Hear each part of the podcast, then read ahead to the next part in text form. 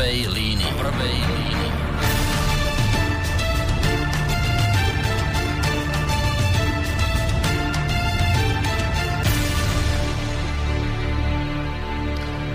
Dobrý večer, vážení poslucháči. Máme stredu 21. novembra a v tejto chvíli sa začína, dalo by sa povedať, v podstate mimoriadná relácia v prvej línii, lebo v tomto čase zvyknú chodevať aj iné programy u nás v relácii, ale tak som sa rozhodol, že dnes dáme túto reláciu, lebo mám pocit, že je dôležité sa dnes o niektorých aspektoch toho, čo okolo seba máme porozprávať. Ale aby som vás uvedol nejakým spôsobom do témy dnešného večera, rád by som začal dvoma citátmi. Jeden z nich je, povedal by som, taký chronicky známy, druhý nie až tak, ale na druhej strane o nič nie menej výstižný. Takže ideme na, či, na citát číslo 1. Demokratické zriadenie doplatí na to, že bude chcieť vyhovieť všetkým. Chudobní budú chcieť časť majetku bohatých a demokracia im to dá. Mladí budú chcieť práva starých, ženy budú chcieť práva mužov, Cudzinci budú chcieť práva občanov a demokracia im to dá. Zločinci budú chcieť obsadiť verejné funkcie a demokracia im to umožní. A až zločinci demokraciu nakoniec ovládnu, pretože zločinci od prírody bažia po pozíciách moci, vznikne tyrania horšia, než dokáže najhoršia monarchia alebo oligarchia. Tento citát, ako samozrejme mnohí veľmi dobre viete, pretože je naozaj chronicky známy, je dosť starý, má približne 2500 rokov, pretože ho vyslovil jeden z najväčších mysliteľov všetkých čias, grécky antický filozof Sokrates, ktorý, ako je známe, napokon e, skončil odsúdený na trest smrti vo vykonštruovanom procese, pretože podľa obžaloby pohoršoval mládež svojou neverou v bohov. No a tak napokon tento pán musel vypiť v rámci trestu silný jedovatý odvar z bolehlavu. A tým jeho životná púť na tomto svete skončila. Druhý citát. Moci nepískejme, protože veškeré tyhle věci, jako byl komunismus, se môžou opakovat. Dokonce i v demokracii a demokratúře ktorá byla, by mohla nastať. Ja iš žiju dosť dlouho na západe, abych věděl, že z jedné země, která je demokratická a krásná, se během zítřka může stát válečné pole a naopak. To znamená, chce to hlídat. Autorom tohto druhého výroku je československý pesničkár, básnik, disident, veľký kritik komunizmu Karel Kryl ktorý zomiera v podstate mladý vo veku nedožitých 50 rokov. Sklamaný z ponovembrového vývoja, tvrdý kritik nielen socializmu, ale aj nového tzv. demokratického režimu, zomiera náhle na infarkt v roku 1994. My sme si, my sme si vážení poslucháči, práve v týchto dňoch pripomínali už neuveriteľné 29 výročie tzv. nežnej alebo zamatovej revolúcie. To sú už 30 rokov odtedy, ako sa, e, ako sa v Československu skončila vláda komunistov. Vládli tu dlhých 40 rokov a e, po ich páde, nech už teda za ním bolo čokoľvek, v 89.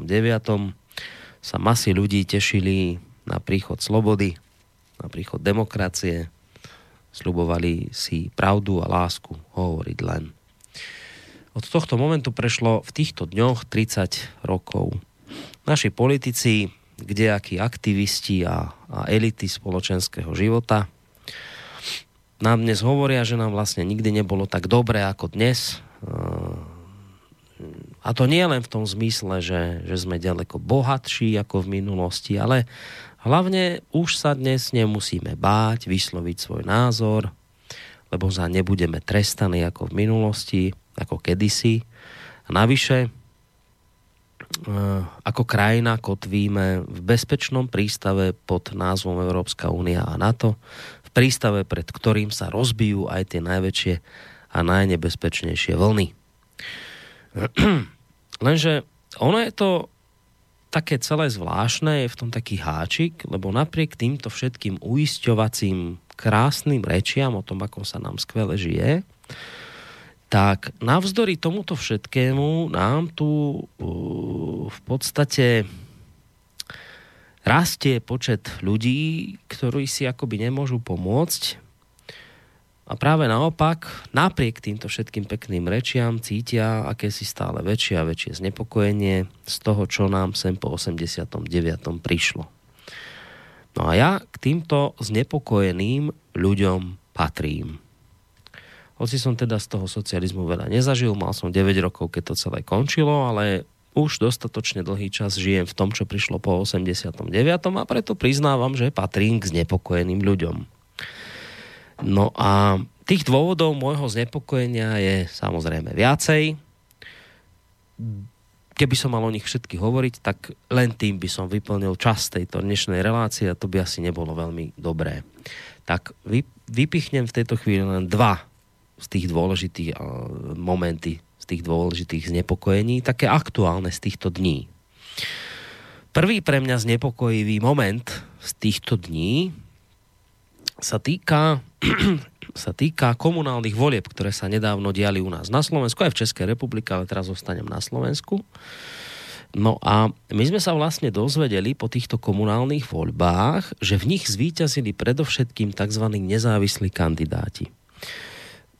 Ja sa týmto fenoménom nezávislých kandidátov teraz nejdem zaoberať, do akej miery sú alebo nie sú nezávislí a prečo sú nezávislí, to teraz dám bokom. Ale chcem povedať inú vec. Jedným, jedným z takýchto v úvodzovkách nezávislých kandidátov, ktorý zvíťazil, je aj istý pán Matúš Valo, ktorý sa ujme moci v Bratislavskom kraji.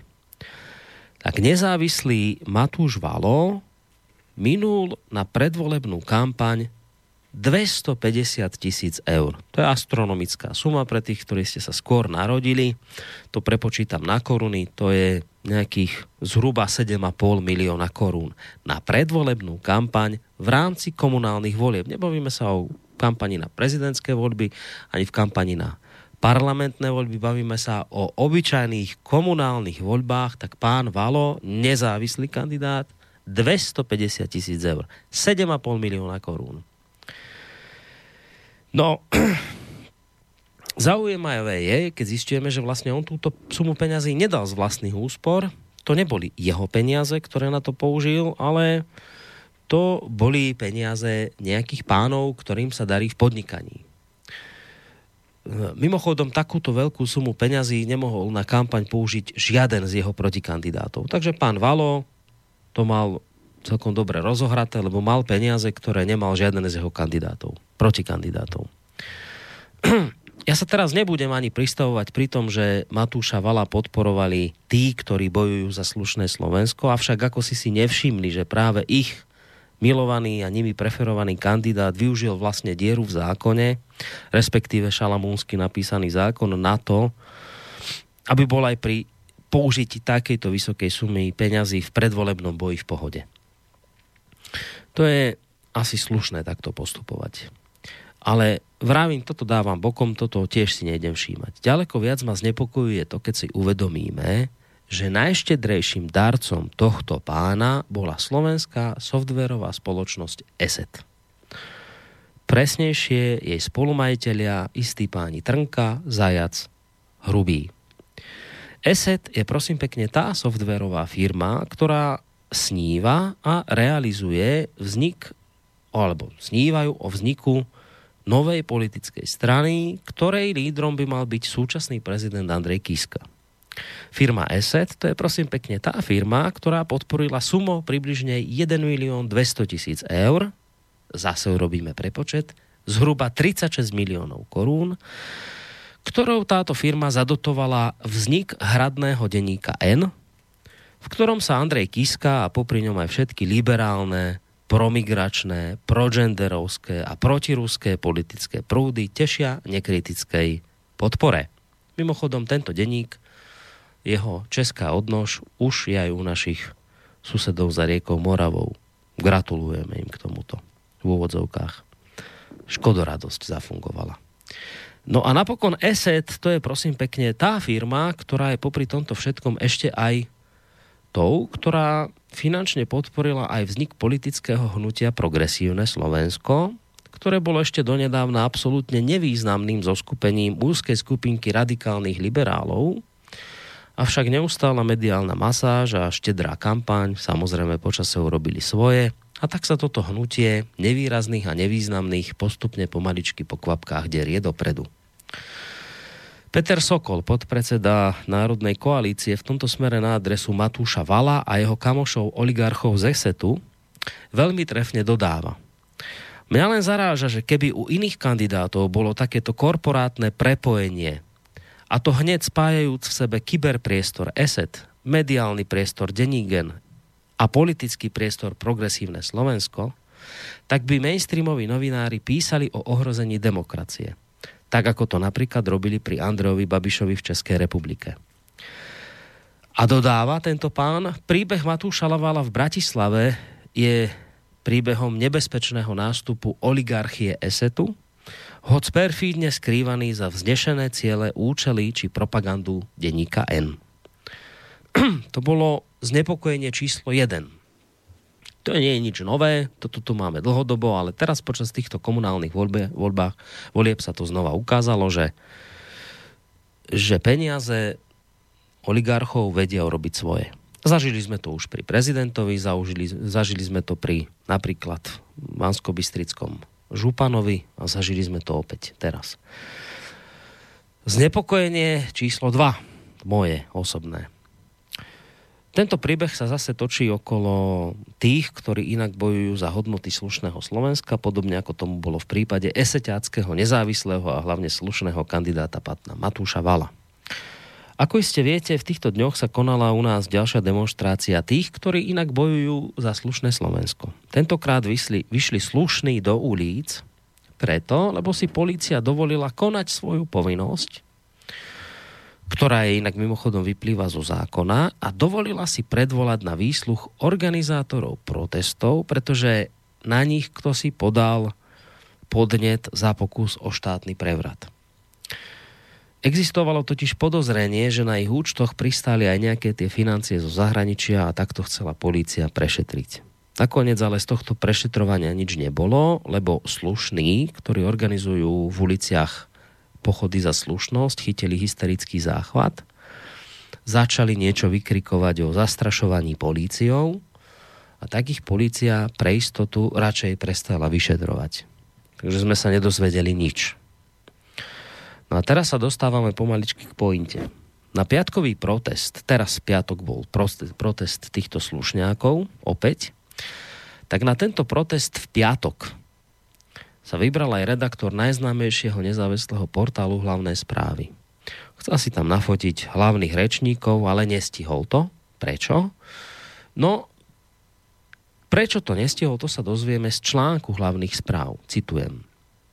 Herec Národného divadla, slušnosť. Herec Národného divadla posiela politikov, s ktorými nesúhlasí do čerta.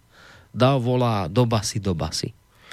Sme v 50. rokoch v najhoršej besnej totalite? Píše autor článku. Nie. Sme na stretnutí za slušné Slovensko, Bratislava 16. november 2018. Ale z tribúny zaznievali aj krajšie veci. Pluralita médií, sloboda médií. Náš redaktor tak podľahol dojmu, že to myslia vážne, až si chcel vyfotiť prominentnú návštevu na pódiu s priestorov pre novinárov.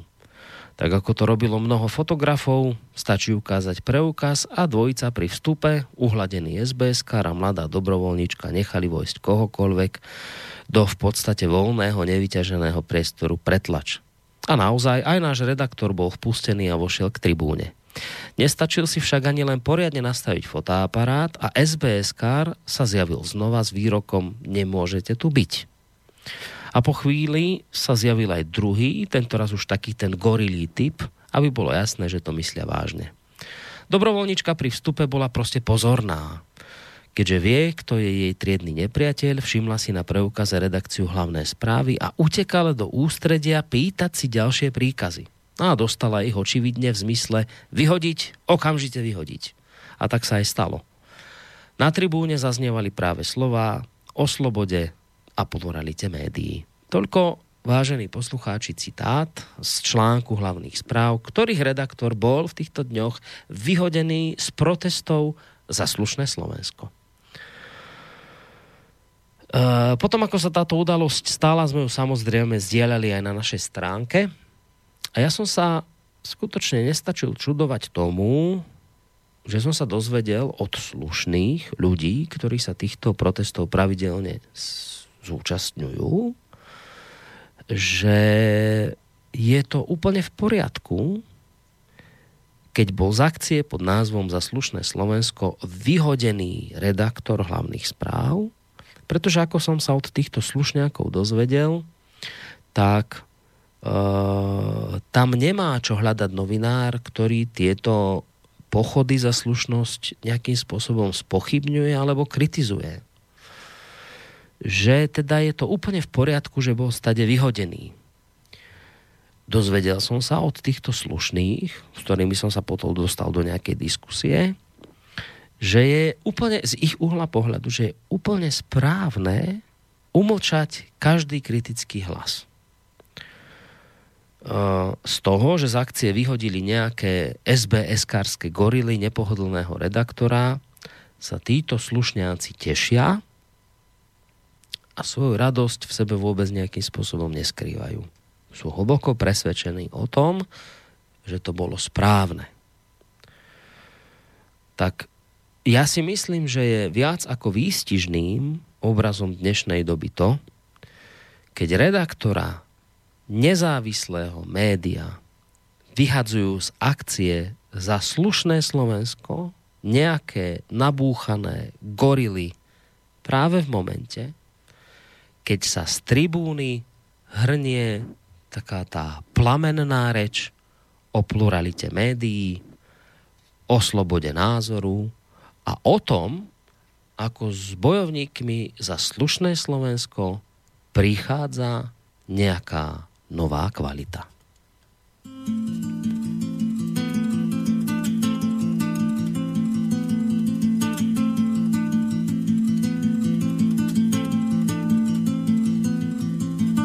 Jaro větry vanou od jihu do cely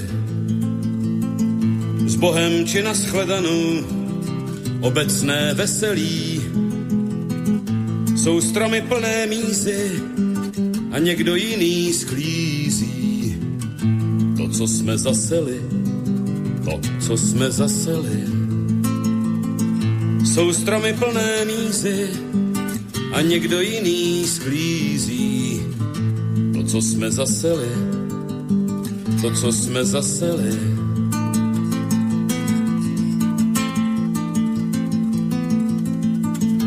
ačkoliv dozvonilo poslední zvonění. Před v duši temno zbylo a v srdci vězení. Povinných ani slechu a jiným ku prospěchu jsou naše ranění. Jsou naše ranění. Povinných ani slechu a jiným ku prospěchu jsou naše ranění jsou naše ranění.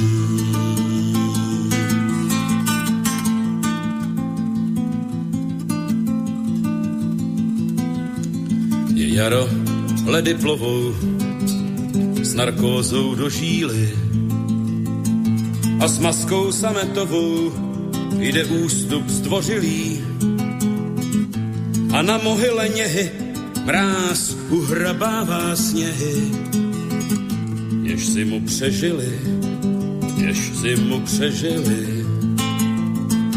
A na mohyle něhy mráz uhrabává sněhy, jež mu přežili, jež si mu přežili.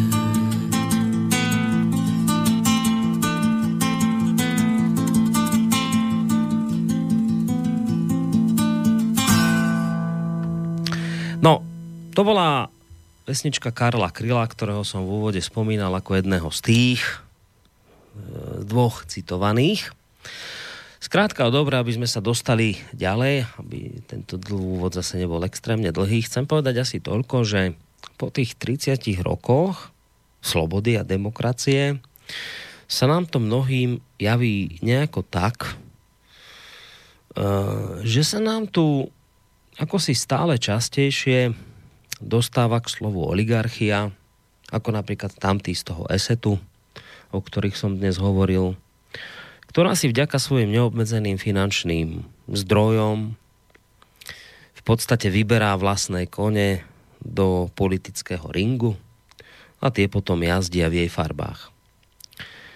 Javí sa to tak, že, eh, že voči dobre organizovanej oligarchii sme ako občania stále viac a viac bezmocnejší.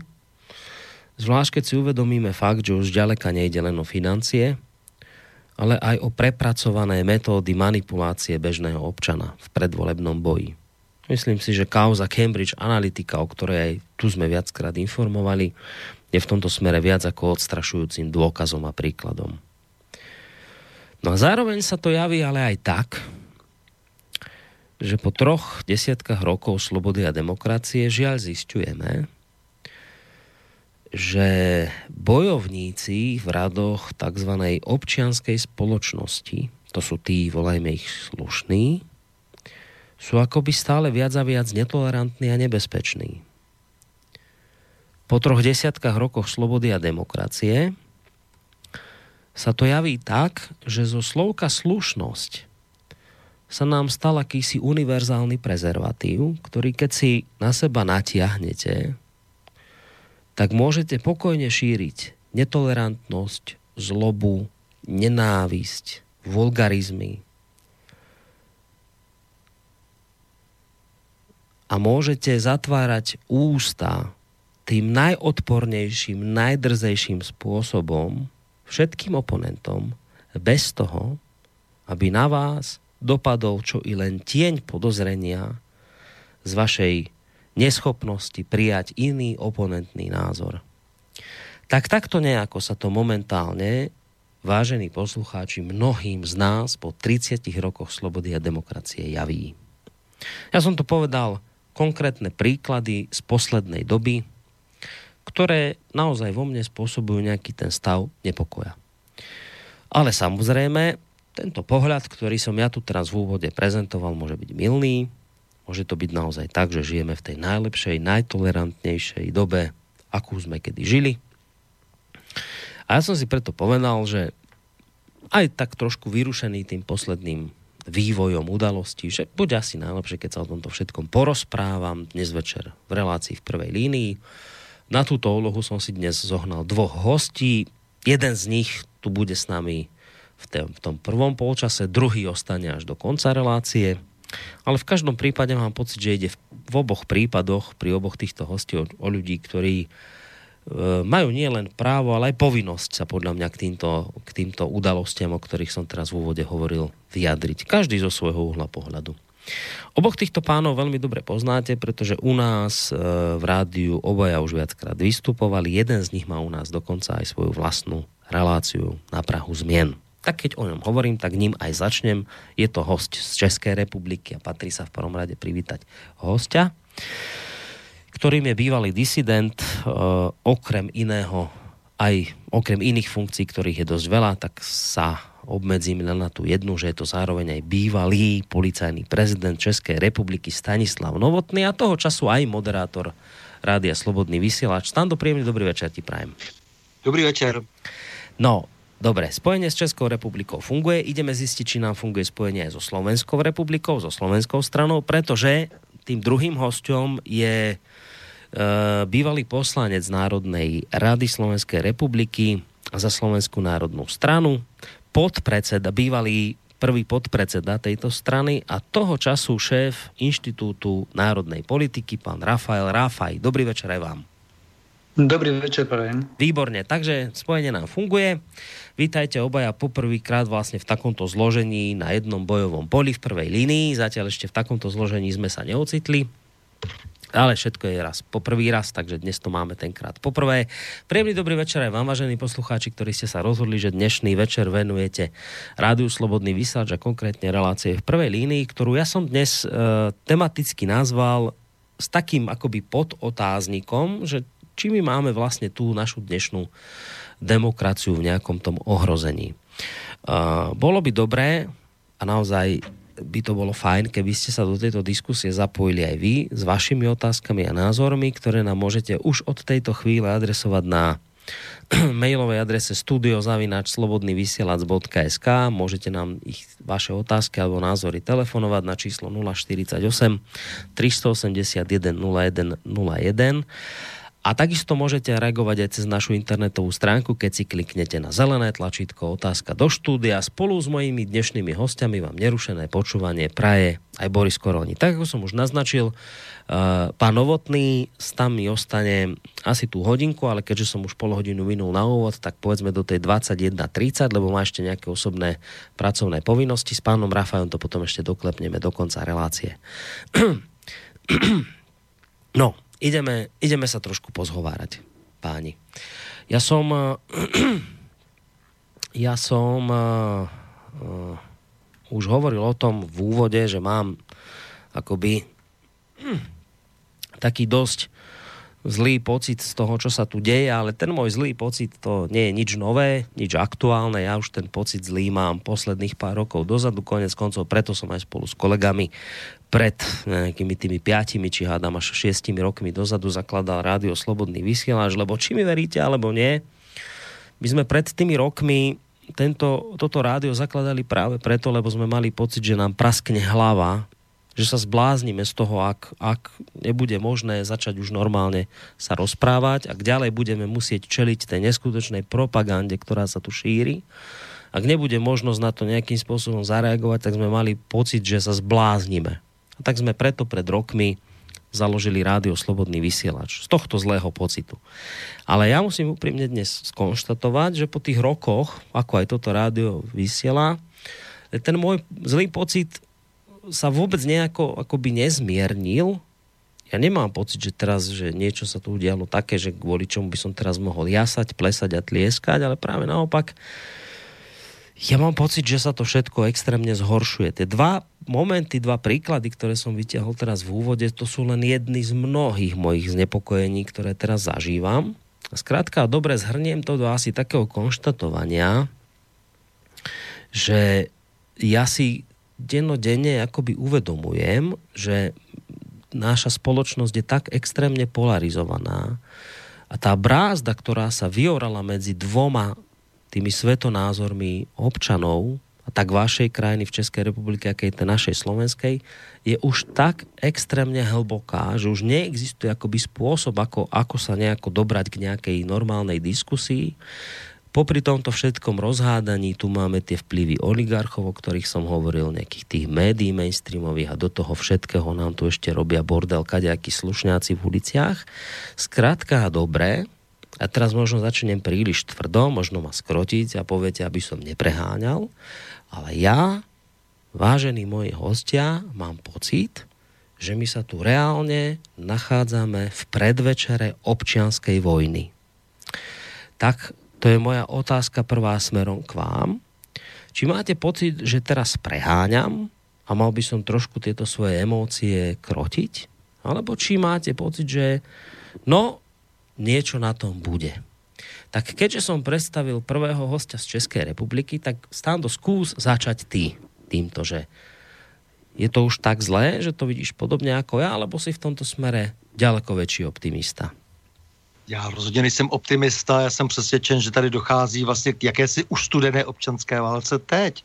Eh, ta válka je informační, ta válka se vede eh, na informačním poli a vede se ve školství, vede se na všech nejrůznějších možných úrovních, kde lze ohledňovat veřejnost. A samozřejmě ty důsledky mm, jsou eh, dané nějakou příčinou a ta příčina je někde samozřejmě, jak už to vždycky bývá v historii, protože kdo nezvládne svoji historii, bude si ji muset opakovat a tady je vidět, vidět, že jsme té historii moc nedali, dokonce je to vidět i na programech eh, ve školách a je to vidět jako i na tom personálním vybavení našich škol, českých tedy určitě.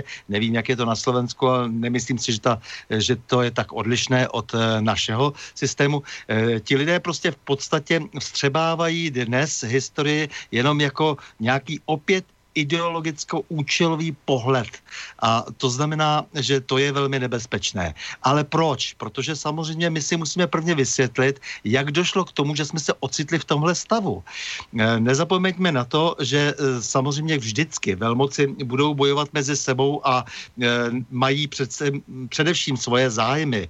Jestli na zájmech nezávisí tolik malé státy, o tom bych sice pochyboval, ale nemají takovou sílu. A jestliže velmoci tady bojovali v nějaké studené válce, která naštěstí nepřešla v tu hodně horkou, tak samozřejmě to mělo potom nějaké dopady, když ta jedna velmoc prohrála, tedy ta jedna strana prohrála, to byl tedy ten sovětský svaz, ať už se to stalo jakkoliv, ale stalo se to především na základě přesvědčení a to přesvědčení se ukazuje, jako, že bylo velmi oprávněné. E, Břežinského, který kdysi e, vyrobil onu doktrínu, že je jasné, že padne ten, ten východ tím, že se nabídne nějaké že se nabídne nějaké zvýhodnění lidem, kteří vlastně ten režim vytvořili. A to se také stalo. A je to velmi do dneška velmi nebezpečné, protože zkompromitovaní lidé se náhle ocitli, ocitli u moci lidé, kteří vlastnili informace s lehkostí informace eh, z této eh, oblasti prodávali, to znamená z toho východního bloku. No a znamenalo to vytvoření obrovské závislosti na té vítězné velmoci. A to jsou ty interpersonální vztahy, které zde vznikly a důsledky potom byly obrovský výprodej eh, celého takzvaného takzvaného východu, já to tedy nerad používám, ale pro zjednodušení dejme tomu východu, ale přece jenom bych rád zůstal více u naší střední Evropy, ale dělo se to opravdu v celém tom socialistickém bloku. Eh, Západ prostě zvítězil a vzal si eh, to, co mu umožnili všichni ti, kteří byli u moci do roku 89. Nezapomínejme na to. Protože tady se opět manipuluje s tou historií tak, že vlastně eh, ti, kteří byli u té moci, tak za to tak už jako nemůžou můžou, teď už jako zase jsou ty idealistické pohledy do minulosti, ale oni si dali strašně lehko koupit. Za babku prodali tyto země, prodali náš průmysl, naší ekonomiku a výsledkem je, že samozřejmě e, posléze e, se, e, jsme začali být vychováváni tím vítězem. A to vychovávání nese teď své důsledky. Nejenom tedy to vychovávání, ale samozřejmě všechno něco stojí. Takže samozřejmě plynou peníze do aktivit, které upevní moc toho, kdo zvítězil. No a to je to, s čím se dnes musíme e, poprat. A to je to, co samozřejmě stejně jako tobě, Borisy, i mně způsobuje vrázky na čele. No protože... to, to si ma zaskočil. Prepač, že ti do toho skáčem, ale som čakal, že ma budeš, že ma budeš upokojovať, že mi budeš hovoriť niečo v zmysle, a však nepreháňaj, zase také zlé to nie je predvečer občianskej vojny, to je predsa prisilné konštatovanie, treba sa trošku krotiť, tak to silné to nie je a práve naopak ty si ešte ten, ktorý vravíš, nie, to ešte horšie, ako si myslíš. tak počkaj, ale to ja, ja idem teraz trošku, ja idem teraz dúfať, že pán Rafaj, Uh, toto trošku zachráni, že to nie je také strašné, lebo teda to vyzerá tak, že, akože, že koniec sveta. Tak pán Rafaj, čo, vy budete väčší optimista v tomto smere? Asi vás klamem, dobrý večer ešte raz optimisty iba v tom prirovnaní, že padáme z mrakodrapu, ale ešte máme pod sebou 50 poschodí. Takže iba v tom, lebo musím sa priznať, že na vašu priamu otázku uh, musím odpovedať uh, tým istým pocitom, ktorý ste vy mali a je veľmi nebezpečný a to je akési, akési strety uh, týchto vypolarizovaných a vystresovaných e, názorových skupín, ktoré môže zažiť aj Slovensko, pretože my sme si našu slobodu zatiaľ vždy vybojovali len, e, len tak nežne, alebo memorandami, prozbopismi a všelijakými deklaráciami. E, na tú druhú otázku o demokracii poviem, že tá bola vždy v ohrození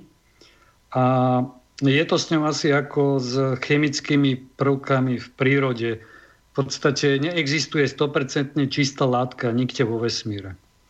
Takže ten, kto tvrdí, že tu máme demokraciu, tak e, musíme sa baviť o tom, že koľko percentnú demokraciu tu vlastne máme. Takže to by bol asi e, zmysel hľadania odpovedí a potom kto a prečo nám vlastne našu slobodu rozhodovať si podľa vôle väčšiny premenil na akúsi formu riadenej demokracie tých, ktorí majú pravdu, to sú tí, ktorých ste aj vymenovali, a ktorí o sebe vyhlasujú, že treba, oni sú to slušné Slovensko alebo ďalšia časť e, organizovaná v tzv.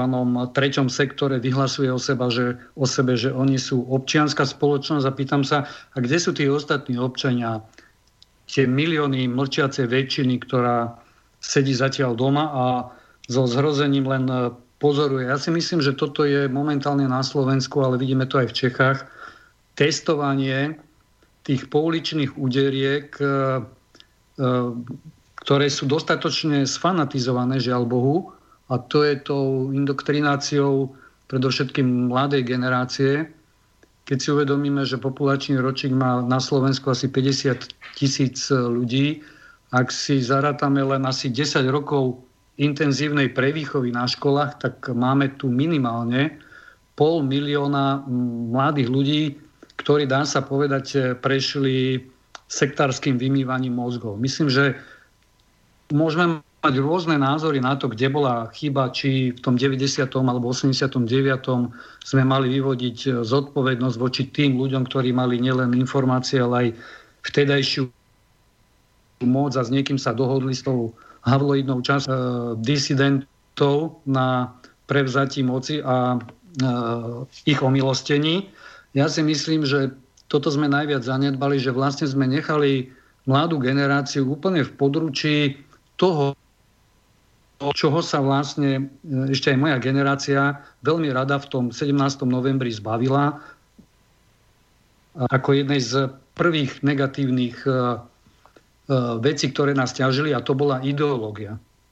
No, Žiaľ ano. Bohu, toto sme, si, toto sme si rovnako neustrážili a myslím si, že to, čo dnes zažívame, ja by som hľadal príčinu v oživovaní a šírení akýchsi nových ideológií a práve na konci každej ideológie samozrejme aj šírenie nenávisti, pretože nielen komunisti, ale aj títo neokomunisti alebo neomarxisti si hľadajú aj označujú triedného nepriateľa. No, pôjdeme samozrejme ďalej, ale ja hneď ako sme sa pustili do debaty, tak sa tu rozvodnil telefón, tak dáme prestor aj poslucháčovi, samozrejme, keď už čaká na linka, aby mohol vyjadriť svoj názor, prípadne sa vás niečo opýta. Dobrý večer.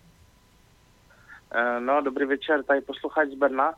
Já bych se vrátil k tomu výprodeji. E, německá vláda tvrdí, že nalila miliardy napřed marek a potom, dejme tomu, že eur, do bývalého východního Německa.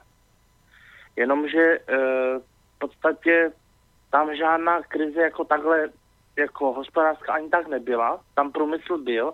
Můžeme se o tom bavit, že třeba byl třeba technologicky zastaralejší nebo tak, ale e, okamžitě, jakmile spadla zeď, tak mají do východního Německa západní, nebo takhle, firmy ze západního Německa, ale samozřejmě třeba i Francie a tak a skoupili fabriky z celého východního Berlína.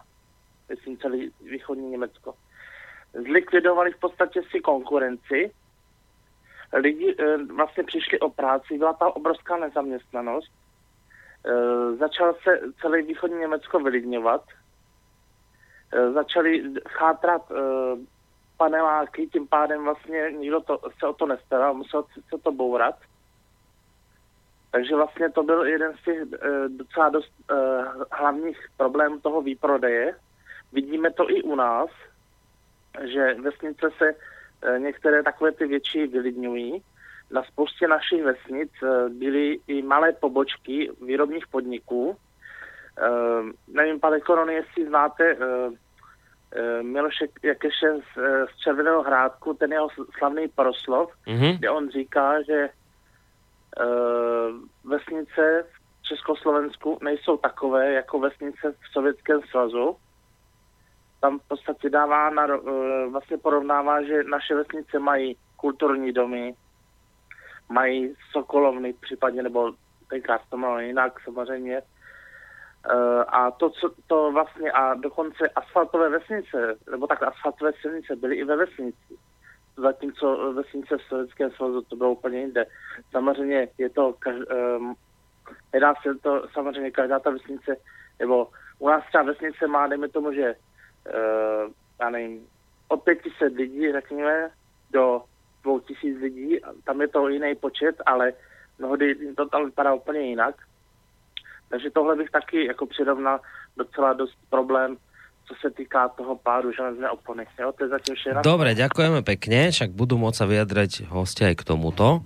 Ale ja teraz t- ešte predtým, tak Stando, o tebe vieme, že ty si bývalý disident, ty si človek, ktorý vlastne za socializmu dobrovoľne, teda ty si vyštudoval vysokú školu, Karlovú univerzitu, právo, ale nerobil si proste žiadneho advokáta, ani právnika, ani nič, lebo by si sa musel nejakým spôsobom kontaktovať s režimom, to si nechcel, tak si dobrovoľne radšej robil nejaké sociálne podradné práce, proste so sociálnym, mizerným sociálnym statusom a tak ďalej. Pokiaľ sa neminím, pokiaľ ide o pána Rafaja, tak tiež uh, v podstate rodina disident a tak ďalej. Obaja ste sa okolo toho nejakým spôsobom šuchli, v tom ste fungovali. Chceli ste zmeniť ten systém, ktorý tu bol, respektíve bojovali ste za to, aby tých, to, čo tu 40 rokov bolo, aby sa to nejakým spôsobom skončilo. A teraz príde niekto za vami, za tebou, Stando, a povie ti, no veď ale veď Veď za toto ste bojovali. Veď o toto vám celý čas išlo. Veď ste chceli zničiť to, čo tu 40 rokov fungovalo, to vám vadilo, my sme sa na to stiažovali, boli nejaké samizdaty, aby sme to celé zložili dole. No tak to, čo tu teraz máme, po tých 30 rokoch, na čo sa tu teraz stiažujeme, tak by niekto za tebo prišiel a povedal, prečo sa stiažujete? Veď toto sme presne chceli. Veď o toto nám celý čas išlo, preto sme proti tomu socializmu bojovali, aby socializmus skončil, aby prišiel kapitalizmus, aby prišla sloboda, demokracia, no tak máme to, za čo sme bojovali. Tak, tak čo sa čudujeme? Však áno, veď to je dôsledok toho, čo sme si vyštrngali. Tak čo by si im na to povedal, Stando? To jsme samozřejmě mnozí z nás jako opravdu nechtěli. E, za prvé, já jsem své první konflikty měl na počátku 90. let pár, právě s panem Havlem a první konflikty jsem zveden, měl z vedení ministerstva vnitra, protože jsem chtěl, aby se nastavila nějaká jasná pravidla. E, e, co se týká například té slavné privatizace, tak opravdu neexistovala žádná. Já jsem řál tehdy na ministra Hrumla, jsem říkal, kde máš jaký pravidla, tady prostě končí legrace. Vy si děláte úplně, co chcete, on samozřejmě nerozuměl vůbec ničemu. Eh, to byl člověk, který opravdu nepatřil eh, do žádného vysokého úřadu, ale stalo se, ať už z vůle kohokoliv, a to je na dlouhé povídání. Eh, nicméně nám šlo přece o to, abychom například mohli svobodně cestovat aby se mohl normálně, reálně třeba podnikat, to znamená živnostensky, třeba jakkoliv, ale nikoho nenapadlo, že prostě, nebo aspoň málo lidí asi napadlo, že se budou prodávat, že se bude prodávat e, stříbro, zlato e, republiky. E, to, to, to, to, to, to byly neuvěřitelné procesy, samozřejmě u kterých seděli lidé, kteří tak už trošku dopředu věděli, co se bude dít, jak jsme zjistili, tak vlastně už v roce 88 měli připravené akciové společnosti.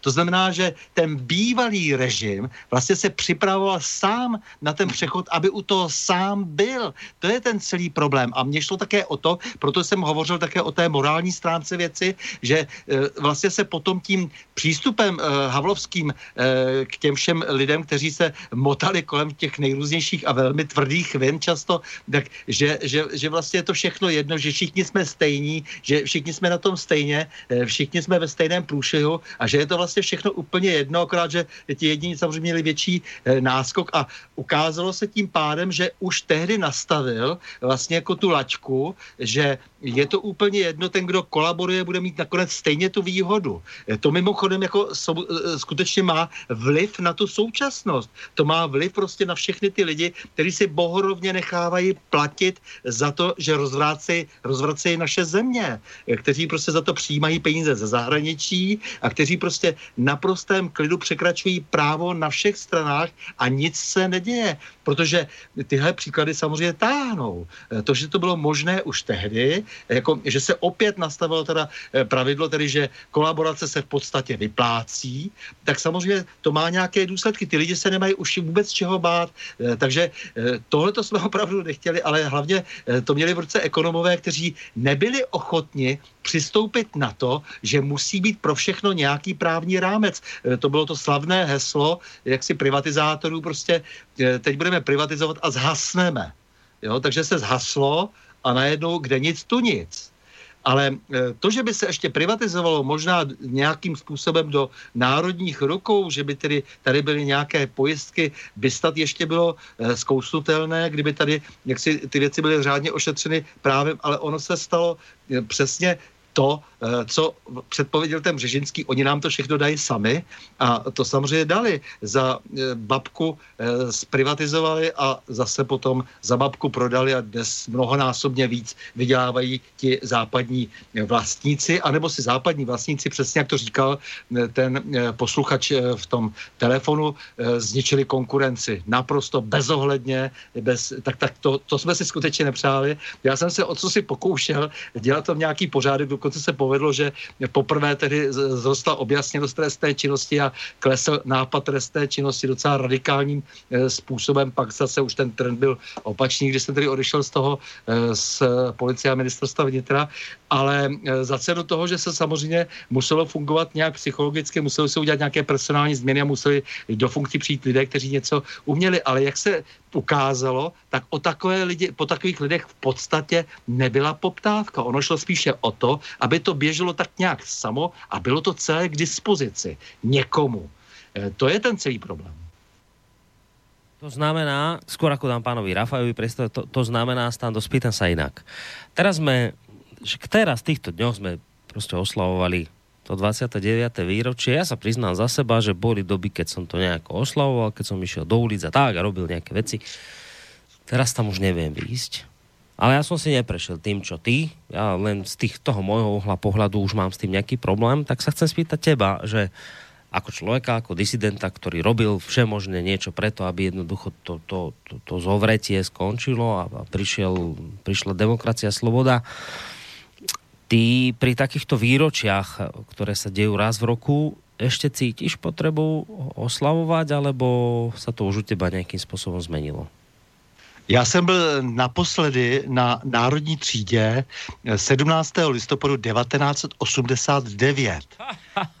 Od té doby jsem tam nikdy nešel a dokonce jsem to vědomí ztratil eh, po, ty, po té ráně obuškem přesně pod těma packama, eh, co jsou tam jaksi eh, v, tom, v tom nepovedeném jaksi eh, reliéfu zobrazený eh, v Šrýdinkovském paláci, že jo, v tom, v tom loubí, přesně dokonce tam, jako, jo, takže, takže mám na to docela dost takových vzpomínek hezkých, ale eh, nikdy jsem už nic takového neoslavoval, nechodil jsem tam, protože mi bylo jasné, že že je to všechno trošku jinak a postupně se, jsem se jenom v tom názoru e, utvrzoval. Eh, jenom jsem tehdy byl spokojen s tím, že to je pravda e, po, tom, e, po tom dni, po tom 17. listopadu, že když se teda rozšířila ta zpráva, tak jsem si říkal, tohle to už nevydýchají, že to končí. Jenomže samozřejmě si to organizovali v podstatě soudruzi sami, ten, ten konec. I když jako tam bylo několik frakcí, bylo to nepřehledné, do dneška se ta situace zkoumá, není zatím žádná kvalifikace komplikovaná studie, eh, která by byla schopna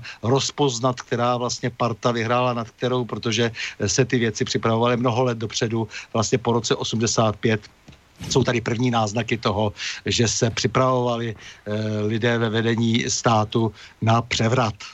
Já nedokážu e, tu, jak jsi říkal, sabetovou revoluci pojmenovávat jinak než převrat. Já, já, to, já to nějak jako nikdy, nikdy se tím neskrývám, nikdo ze mě slovo revoluce nevypáčí. Eh, re, revoluce je trošku něco ještě jiného, to, je, to se nese opravdu velké riziko eh, na bedrech a nejenom to, že nás hmm. zvalchují červené barety, já to takhle eh, neumím cítit a, a, a, a, a takové, ty, takové ty směšné výkřiky režiséra Hřebejka, já jsem byl také na národní třídě, ale podařilo se mi utéci a skovat se a sledovat to pak celé na CNN, no tak jako dobře, no tak, tak se ne, nemá dávat na nějaký odboj. To, to, je směšné, to je velmi směšné a, a takhle to zhruba s těmi odbojáři nakonec je, no a e, teď je pozorujeme, e, pozorujeme tak na, na té eh, národní třídě eh, v sobotu nebo eh, na staroměstském nebo eh, tu do, povedenou společnost na koncertu na Václavském náměstí a, a, a je, to troš, je, je to tragikovické, trošku se chce člověku z toho breče trošku smát, jako jo, nevím, co si o to má myslet, tam do toho ječí ty dětské hlásky, které vykřikují různá hesla, kterým ani nerozumějí a, a, a jsou dirigováni a tak. A všichni mají třeba stejné transparenty a používají stejná kliše a, a řečníci používají stejné fráze a jsou směšní a hrají si na všelijaké filozofy, kterými nejsou. A to je, je to prostě taková bizarní situace, v které jsme. No ale nicméně ještě jeden příběh, jako je zajímavý, mě e, nedávno předvolali na ministerstvo obrany, abych svědčil e, ve prospěch jednoho mého známého, e, že se účastnil také odboje.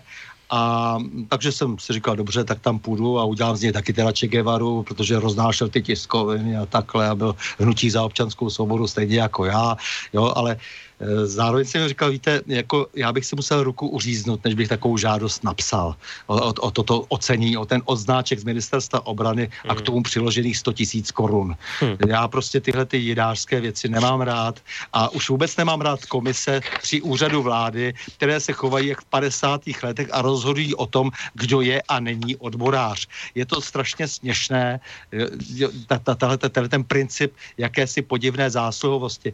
On ten dotyčný mi potom volal, že, že mi moc děkuje, ani se neobtěžoval, že by tam přišel, ale eh, že, že mi moc děkuje, že, že, jako, že to potřeboval eh, jako kvůli hm. důchodu. Když jsem mu říkal, že, teda, že, že se peníze vždycky hodí, eh, což mi řeklo už asi osm lidí, že jako s takovou určitou omluvou říkali, no jako já bych si o to normálně neřekl, ale přece jenom jako hm. jsou to peníze, jo, takže Jasné. jsem si o to šel říct. Jako, a tak si dosvědčují teď všichni zájemně, že všichni byli partizáni. Jo, jako všichni prostě najednou tady jako vedli byl nějaký neuvěřitelný lítý odboj. A bohužel, protože znám řadu těch konkrétních příklad, případů a, a vím, že to bylo i trochu jinak, že už tam jsou mezi těma oceněnýma i udavači a tak, tak, tak je to prostě naprosto bizarní situace, jo, takže nejenom to, to co jste tady vyjmenovali, ještě, my máme ještě komisi, kde sedí nějací chlapci, kteří, kterým teče eh, často i mléko po bradě, nebo některým ani ne, ale ty zase nemají eh, zkušenost s takovými věcmi, eh, protože tomu opravdu nerozumí a teď rozhodujou. Důležitě rozhodujou. no, ja sa s tým stretávam akoby stále častejšie u ľudí, pre ktorí sú pre mňa takí tí naozajstní disidenti a ich životopisov sa môžem dočítať, že naozaj si niečo preskákali, že si aj niečo odsedeli vo vezení, že nejaké samizdaty vydávali a proste nejak bojovali za správnu vec, o ktorej boli vtedy presvedčení, tak vždy sa v poslednej dobe stretávam s tým, že títo ľudia, títo skutoční bojovníci, sú dnes veľkými kritikmi súčasných pomerov. A zistujem naopak, že tí, ktorí sú takí, že neviem ich nájsť nikde vo vezení sedieť a veľké, nič o nich neviem zistiť, také disidentské z ich časov a, a, a nič také, čo by E, z nich robilo nejakých veľkých hrdinov, tak tí sú dnes najväčšími bojovníkmi za demokraciu a tí ma práve presvedčajú o tom, akú skvelú dobu teraz žijem. To ma tak vždy prekvapovalo. Ja som očakával, Stando, že mi povieš niečo v tom zmysle, že teda ty už asi ten 89. veľmi neoslavuješ, ale že mi povieš, že si ho prestal oslavovať už v 89. to si ma naozaj zaskočil. To som fakt nevedel, že takto skoro to u teba skončilo.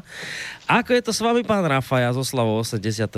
a týchto novembrových udalostí? Dá sa povedať, že posledných 15 eh, rokov chodím pravidelne na centrálny pamätník eh, umúčeným a popraveným eh, väzňom komunizmu. Mimochodom bolo ich minimálne 248. V čase mieru podotýkam a budovania. To len na margo toho, že počas slovenského štátu vo vojnovej tzv. republike ani jeden trest smrti nebol vykonaný. Takže ja by som nezľahčoval naozaj k pamiatke tých ľudí, ktorých ako podpredseda organizácie zastupujem, e, situáciu, ktorú, ktorú nezvládla tá elitná, elitárska časť, a poviem možno, že aj priamo opilecká časť e, disidentov v Prahe, ktorí sa, ktorí sa, veď viete asi, koho, o, o kom hovorím, ale o mŕtvych vraj len dobre. Takže e, toto by som nechcel rozvíjať, pretože e, slobodu som určite chcel, keď poviem za seba. A myslím si, že za seba môžem povedať, že viem ju aj náležite si užiť alebo riadiť. Náš problém je v spoločnosti, že nechali sme si vnútiť e, cudzie modely. Voči Slovanom väčšinou Západ pristupoval vždy s takým nadhľadom a odstupom a mentorstvom a vlastne sme to zažili aj na začiatku 90. rokoch, e, možno, že v rámci celej V4, keď sme sa dokonca predbiehali, že ktorá krajina ako prvá vstúpi do toho chomuta internacionálneho. Paradoxne, my sme sa, viete, proletárskeho internacionalizmu a aj tých väzieb sme sa zbavili a veľmi nadšene sme o nejakých 5-6 eh, rokov vážne uvažovali, že ideme do ďalšieho chomuta. Tešili sme sa, že Varšavská zmluva, eh, pardon, teda, áno, Varšavská zmluva padla a sovietské tanky odišli, ale opäť istá časť spoločnosti chcela nadšene ísť do vojenského zločineckého paktu NATO. Kde je problém? Keď, keď si položíme túto otázku asi v tom, že Ehm, neuplatnili sme vlastnú cestu. Nemali sme jednoducho odvahu alebo politikov, ktorí by presadzovali vlastnú cestu a tí, ktorých sme aj mali, tak vieme, ako dopadli a ako boli vlastne kriminalizovaní. Pretože aj, aj tá komunistická angažovanosť z pred roku 89 sa vlastne všetky tie negatívne črty, ktoré bežný občan aj v tom socializme odsudzoval to papalastvo, e, ten angažovaný zápal a sledovanie a eštebáctvo, bonzáctvo a, a podrazy, tak to sa vlastne prenieslo do dnešných čias a e, dokonca je to dneska na námestiach, dostáva to ocenenia, ako je napríklad e, Biela vrana. Takže my máme vlastne, si myslím, ani nie tak e, krízu, krízu, krízu ekonomickú alebo sociálnu, ale skôr e, krízu hodnotovú a morálnu. Že nevedeli sme sa vlastne vysporiadať s nemorálnym správaním niektorých ľudí, ktorí aj dnes sú na Slovensku v médiách. E, bývalí komunisti, ktorí chodili do Moskvy na zjazdy, nemenovaný Marian Leško, dnes, keď si pozriete počas týždňa, tak ho tam vidíte minimálne 5 krát, ako komentuje dnešné udalosti a dokonca sa vyjadruje ešte aj k 17. novembru. Myslím si, že tam netreba sa vrácať do minulosti, treba byť e, priamy, otvorený, treba tú slobodu vedieť, začať využívať tak, že začneme hovoriť e, kriticky, že nepristúpime na tzv. slovník politickej korektnosti alebo ďalšie výmysly neomarxistov, ako je, ja neviem, autocenzúra. V podstate, keď som načrtol tých neomarxistov, tak mm, neviem, prečo sa čudujeme, ale kto pozorne sledoval udalosti, tak od tých 60 rokov to vlastne na západe vývoj, trendy prevzali neomarxisti. To sú vlastne ideoví bratranci tých našich východných komunistov.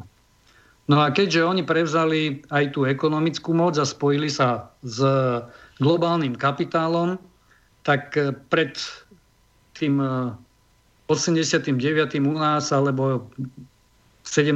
v Rusku bojovali ešte proti kapitálu a kapitalistom, no a teraz vlastne sa spojili v mene nejakých globálnych vízií a e, kapitálu slúžia. A toto je asi ten, ten hlavný problém, že tí ľudia, ktorí sledujú ovládnutie, ovládnutie sveta cez nejaký nový svetový poriadok alebo aj ekonomickú moc v podstate sú identickí, sú, sú mentálne rovnaké krvnej skupiny, ako boli tí bývalí bolševici, ktorí rovnako chceli a snívali, že nielen na tej jednej šestine sveta, ale na celom svete tu zavládne červený teror. No a to, čo bolo príznačné pre túto ideológiu, bola nenávisť. A vy ste, na začiatku sme začali tou blbou náladou, keby som to tak mal nazvať. A myslím si, že presne to je aj príčina toho, prečo čoraz viac ľudí cíti ten pocit e, blbej nálady, pretože opäť sa šíri tá, tá, tá tradičná komunistická, neomarxistická nenávisť, vyhľadávajú sa opäť nejakí nepriatelia demokracie, Ale neviem, prečo napríklad demokracii dávame prívlastky. Totiž my, keď tu rozoberáme tento systém, tak hovoríme stále o tzv. liberálnej demokracii. To je ako keď e, prídete do obchodu a poviete, že aký chlieb chcete a vy poviete Grahamovi. Hej? Neexistuje jeden druh chleba dnes. Ani v minulosti. Čiže hovoríme o jednom druhu chleba, ktorý sa nám tu podsúva ako nejaká liberálna demokracia. Ja osobne ako vlastenec som zastanca skôr e, národnej zvrchovanosti a e, konzervatívneho a kresťanského prístupu, pretože e, paradoxne na Slovensku sa podarilo do ústavy bývalým komunistom ktorým sa nič nestalo, ale bez ktorých sa neodhlasovala ani slovenská ústava, presadiť, že nebudeme sa riadiť nielen nejakou ideológiou, ale ani náboženstvom. Ja mám momentálne výhrady práve k tomu šíreniu ideológie a dúfam, že ešte sa k tomu neskôr dostaneme. Áno, áno, dostaneme, len ja som slúbil, že Uh, jedného z vás, teda, uh, pána Novotného, tu máme len na hodinku, takže pomaly sa s ním rozlúčim. Uh-huh. Len ešte posledná otázka, práve z tej, z tej minulosti, lebo to je presne taká tá výhrada, keď sa bavíme o tom, čo tu bolo v minulosti a čo vlastne, čo ste sa obaja zhodli na tom, že ten duch minulosti, ten tieň minulosti vlastne na nás dopadá ešte stále. Tak niekto by povedal o vás oboch, ale to bude teraz otázka na, na pána Novotného a s ním sa potom aj touto otázkou rozlúčim. Uh, je to, že niekto by povedal, no dobre, veď, ale vy ste boli tí, ktorí mali zodpovednosť, boli ste vo vysokých funkciách, uh, mali, mali ste s tým niečo robiť, mali ste s tým bojovať. Vám sme dôverovali, vy ste boli tí, ktorí mohli s tým pohnúť. Veď ste, veď ste, veď ste obsadili posty významné. Tak Stano Novotný bol bývalý policajný prezident. Pobehal si kaďaké ministerstva, poznáš dodnes veľké množstvo ľudí a teraz príde za tebou niekto a povie ti, no tak ale prečo sa mi tu stiažujete, veď ja som obyčajný človek, radový občan. Vy ste boli tí, ktorí mali dôveru, mali postavenie, mali zodpovednosť. Prečo ste s týmto nič neurobili? Ale my jsme s tím samozřejmě se snažili něco urobit. Eh, to je prostě ten, eh, ta, ta zásadní věc, ale eh, on ten systém nakonec vyvrhl všechny, kdo něco chtěli dělat. Jak se říkalo kdysi na ministerstvu vnitra, nejlíp na tom jsou ty, co chodí s těma rukama v kapsách. Ty to všechno přežijou. Eh, takže naopak to, že jsme se eh, o něco takového pokoušeli, eh, tak jak když si pravil Václav Havel, nevěděl, že ho slyším a nepotřeboval se žádný odposlech, protože seděl metr přede mnou na koncertě, jako kdy už ho konečně vyhodí, říkal Rumlovi. Že jo, no tak samozřejmě pak... Jako že to, těba, hej? Ano, ano. Hmm. E, tak to přišlo na přetřes, jako, ale to bylo v okamžiku, kdy e, já jsem samozřejmě, jako, když to dneska teda e, prozradím, tak jsem jako přišel na všechny ty chemapoly a takovéhle věci, e, které jsou Havlovi velmi nemilé. Mimochodem, e, dodnes je slavné to video, kde si e, stěžuje na Čecháčky, e, když prodal vlastně Lucernu e, chemapolu a tím si vydělal nějakých těch 100 milionů, e, aby měl taky tak, nějakou vodninu, nějaké, nějaké všimné, že? A e, takže na základě toho se spustila potom obrovská eh, lavina všech možných podvodů kolem Václavského náměstí, eh, kolem všech možných nemovitostí. To, to je prostě neskutečný příběh. No a tak samozřejmě tím jsem si samozřejmě podepsal už definitivně, eh, definitivně Ortel, ale hlavně se podařilo, ale alespoň v tom malinkém úseku, který mi byl svěřen, to, že najednou poklesl, poklesl nápad trestné činnosti a začala se zvyšovat docela výrazně objasněnost, ale bylo to za cenu konfliktů. Bylo to za cenu toho, že prostě se museli vyměnit prostě ty lidi, aby věděli, ti, co teda přicházejí po nich, za co musel odejít ten před nimi, že prostě neměl žádné výsledky a najednou se eh, třeba o 70% zlepšila eh, situace na nějakém okrese, v kraji a tak dále. Eh, takže bylo jasné, že tento, tento vlastně způsob práce třeba v policii by vedl k nějakým výsledkům, ale bohužel to se nechtělo. Ono se nechtělo, aby policie cokoliv dělala. Já do dneška prostě eh, jako mám samozřejmě nějaké eh, kontakty do policie a oni všichni, jak si mi to neustále potvrzují, že pak už to byly, byla jenom série všelijakých překážek, aby se vlastně nic systematicky nedělalo. Eh, jako my můžeme popsat jako různé situ, situace, které se objevily v tisku a tak dále, ohledně rušení různých úřadů a různých ústředních útvarů policie, které se měly zabývat tím či oným organizovaným zločinem nebo finanční policií a tak dále, ale, nebo měly fungovat jako finanční policie, ale to, to už je jenom jako opravdu, opravdu vrcholek toho ledovce, ale ono se opravdu v tom okamžiku, kdy se vlastně to tady celé měnilo, nechtělo, aby se vůbec nic vlastně měnilo. Já když pan Rafaj tohle všechno popisoval, tak samozřejmě já tam nemám v podstatě k čemu oponovat, protože s ním v naprosté většině těch věcí, co říkal, souhlasil, takže nechci opakovat to, to, to, to, co říkal, ale to podstatné teď je, jak on teď zahrál na tu národní strunu, opravdu si uvědomit, že my potřebujeme prostě národní a svrchované státy a že ta krize, jo, to potrhnout, co říkal, je opravdu především morální.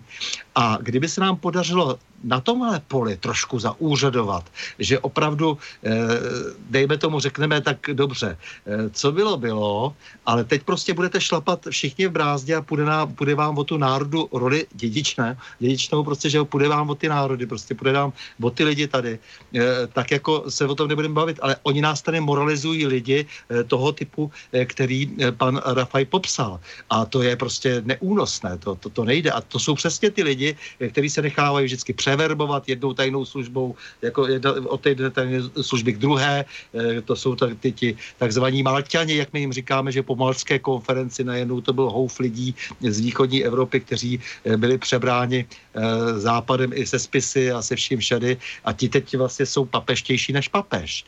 Takže to je, to je to, co bychom si tady měli vyříkat, to jsou docela vážné věci a ty právě vidíme teď při všech těch situacích, kdy se chovají jenom na ruby, eh, tak jak se chovali před eh, listopadem 89, ale dávají zároveň velmi špatný příklad eh, těm, těm nejrůznějším i třeba idealistickým aktivistům, odchovancům frankfurtské školy a kteří tady jaksi šíří nějaké neomarxistické, nebo jak se to dá všelijak jako nazvat, genderové prostě představy o hmm. světě a takové nesmysly, ale, ale je tady ten problém opravdu těch vzorů, jo? Takže, takže k tomu, k tomuhle tomuhle tomu eh, bychom se měli vrátit a můžeme potom klidně říct jako eh, od bývalých komunistů až po, po, po, po pravici všeho možného druhu. Pojďme se domluvit, že to základní jsou v našem případě české, v případě Slovenska slovenské národní zájmy. No ano. A jest, to, kdyby jsme dokázali, to, kdyby jsme dokázali, tak jsme mílové kroky vepředu a pak snad bychom mohli některé věci i zpětně řešit. Tak a toto sa nám práve ale nedarí lebo všetko národné je proste dnes označované za, ako, ako za nebezpečný nacionalizmus, je to xenofóbne, je to nejaké vyvolávanie duchov minulosti a voči tomuto zlému my musíme bojovať otvorenými hranicami, otvorenou spoločnosťou, občianskou spoločnosťou, liberálnymi hodnotami, teda presne opačným, e, niečím opačným garde. No a Prečo toto je a odkiaľ vane vietor, o tom sa budeme rozprávať ďalej po pesničke už s pánom Rafajom, lebo som slúbil, že stando s nami končí po hodinke, má ešte nejaké osobné povinnosti, takže ďakujem veľmi pekne Stanislavovi Novotnému, bývalému českému policajnému prezidentovi za účasť dnešnej relácii. Maj sa pekne do počutia. Děkuji, e, naslyšenou e, s posluchači a pánové bylo mi ctí. Ďakujeme veľmi pekne. My si dáme s pánom Rafajom ešte uh, hudobnú prestávku a po nej budeme pokračovať práve po tomto, po tomto historickom okienku, o tom, lebo to je dôležité pochopiť aj, aj súvislosti z minulosti, prečo vlastne dodnes na nás doliehajú tieto tiene, sa budeme baviť o súčasnosti, kde hľadať korene toho, že jednoducho dnes sa nám nedarí nejaký ten národný princíp, možno pre niekoho kresťanský princíp nejak oživiť? A prečo s tým stále bojujeme a kde sa to vlastne berie zo všetkých strán, tak o tom sa budeme rozprávať, ale až po pesničke. З вечора темненько аж до ранку вишивала дівчина вишиванку, вишивала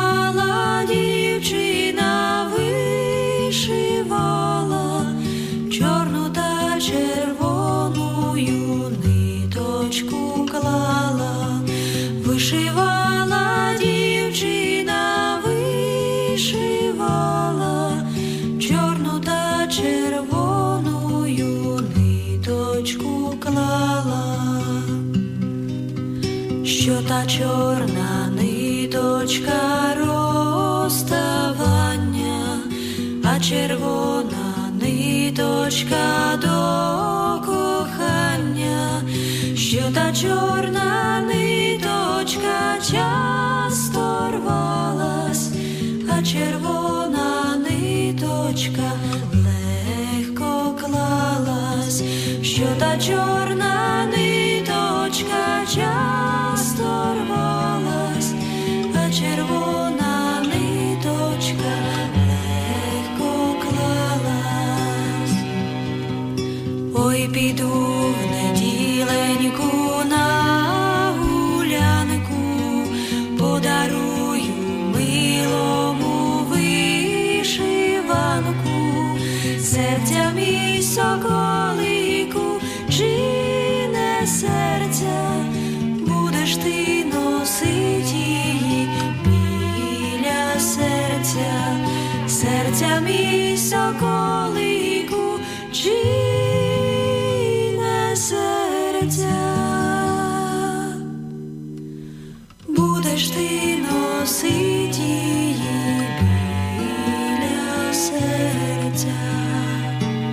prvú hudobnú prestávku máme úspešne za sebou. Pripomínam také tie dôležité technické informácie v tom zmysle, že počúvate reláciu v prvej línii. E, začali sme s dvoma hostiami, ale v tejto chvíli máme už len jedného, lebo, ako som spomínal, po hodinke sa od nás odpojil Stanislav Novotný, bývalý policajný prezident Českej republiky, bývalý disident, preto som vlastne jeho účasť využil na tú úvodnú hodinku, aby sme sa trošku porozprávali aj možno vo vzťahu k tomu, že sa nám v týchto dňoch, že sme si pripomínali 29.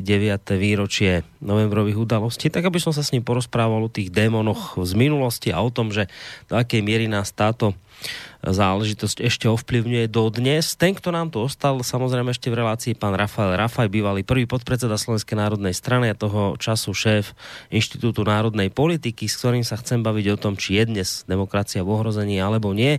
Bol by som rád, aby sme sa o tom bavili samozrejme aj s vami, vážení poslucháči.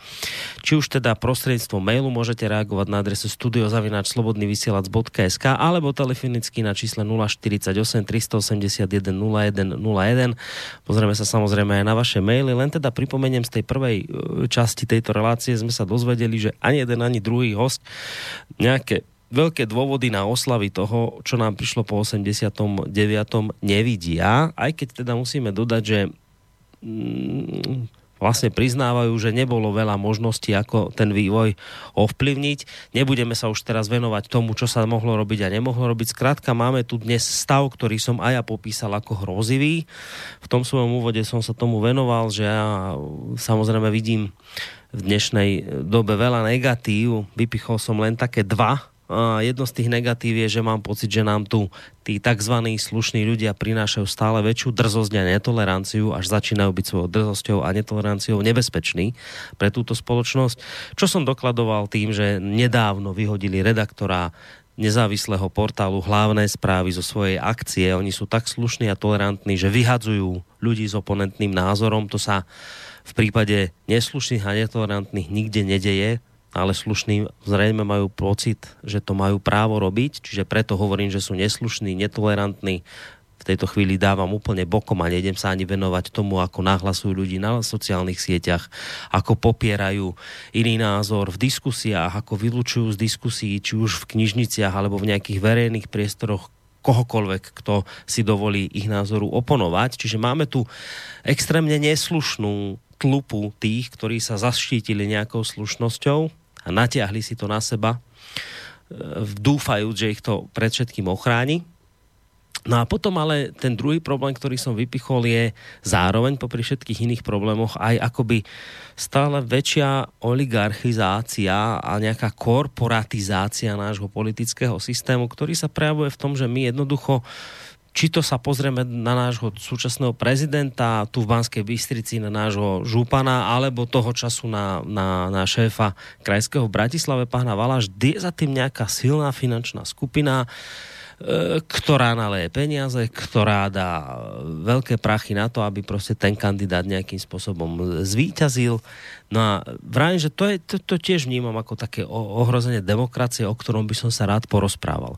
To, čím sme vlastne tú úvodnú časť končili, je taká výzva pána, e, pána Novotného, ktorý hovoril o tom, že my musíme e, nájsť e, akoby opätovne nejaké tie duchovné, národné korene v sebe za tieto hodnoty bojovať, ale to práve je dnes vo veľkej opozícii voči tomu, čo nám tu dnes vládne, voči tomu, čo sa dnes op- pre- prezentuje ako občianská spoločnosť. A potrebujeme zistiť, odkiaľ vlastne fúka vietor. Prečo máme dnes po 30 rokoch slobody ten sprostý pocit, že jednoducho e, máme tu občianskú spoločnosť, máme tu veľkú slobodu, ale proste tá brázda medzi ľuďmi je tak hlboká, ako nikdy predtým nebola. Táto spoločnosť je extrémne rozhádaná. Čo sa to deje, prečo sa to deje, odkiaľ fúka vietor. O tom sa budeme ďalej rozprávať s pánom Rafajom a i tým pádom ideme do, do súčasnosti.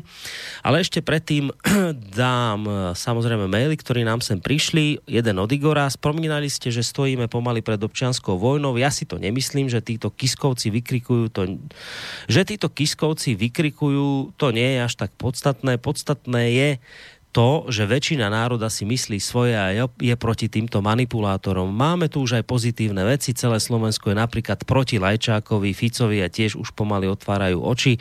Aj keď pomaly, ale preca. Poznám už aj nejakých slniečkárov, ktorí začínajú otáčať. Myslím, že to chce len čas a zapadnú úplne. Nič netrvá väčšine, čiže Igor je v tomto smere veľký optimista.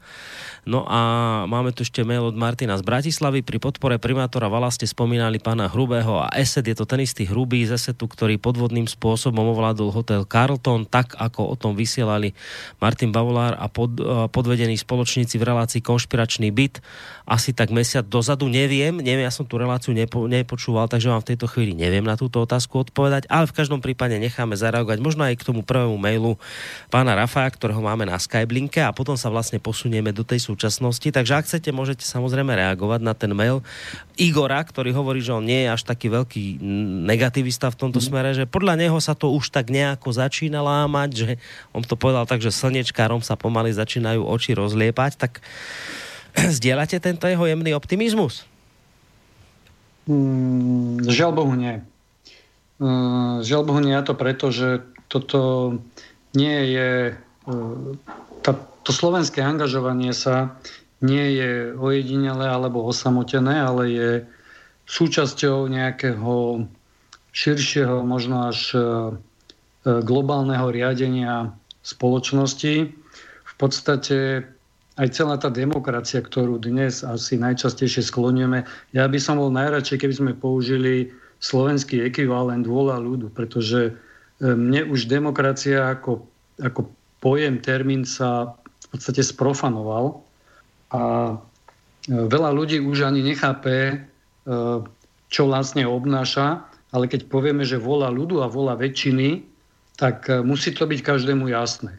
A jediné, komu to nie je jasné, už teraz môžeme povedať, sú práve tí slnečkári, ktorých tiež e, skloňujete a poukazujete na ich aktivity. Mne pripomínajú Eh, tých eh, malých agresívnych mesožravých dinosaurov, ktoré, ktoré vlastne eh, jedli tie veľké, obrovské bylinožravé dinosaury len preto, lebo boli samozrejme agresívnejší a mali samozrejme na to aj pazúry alebo tie, tie zuby.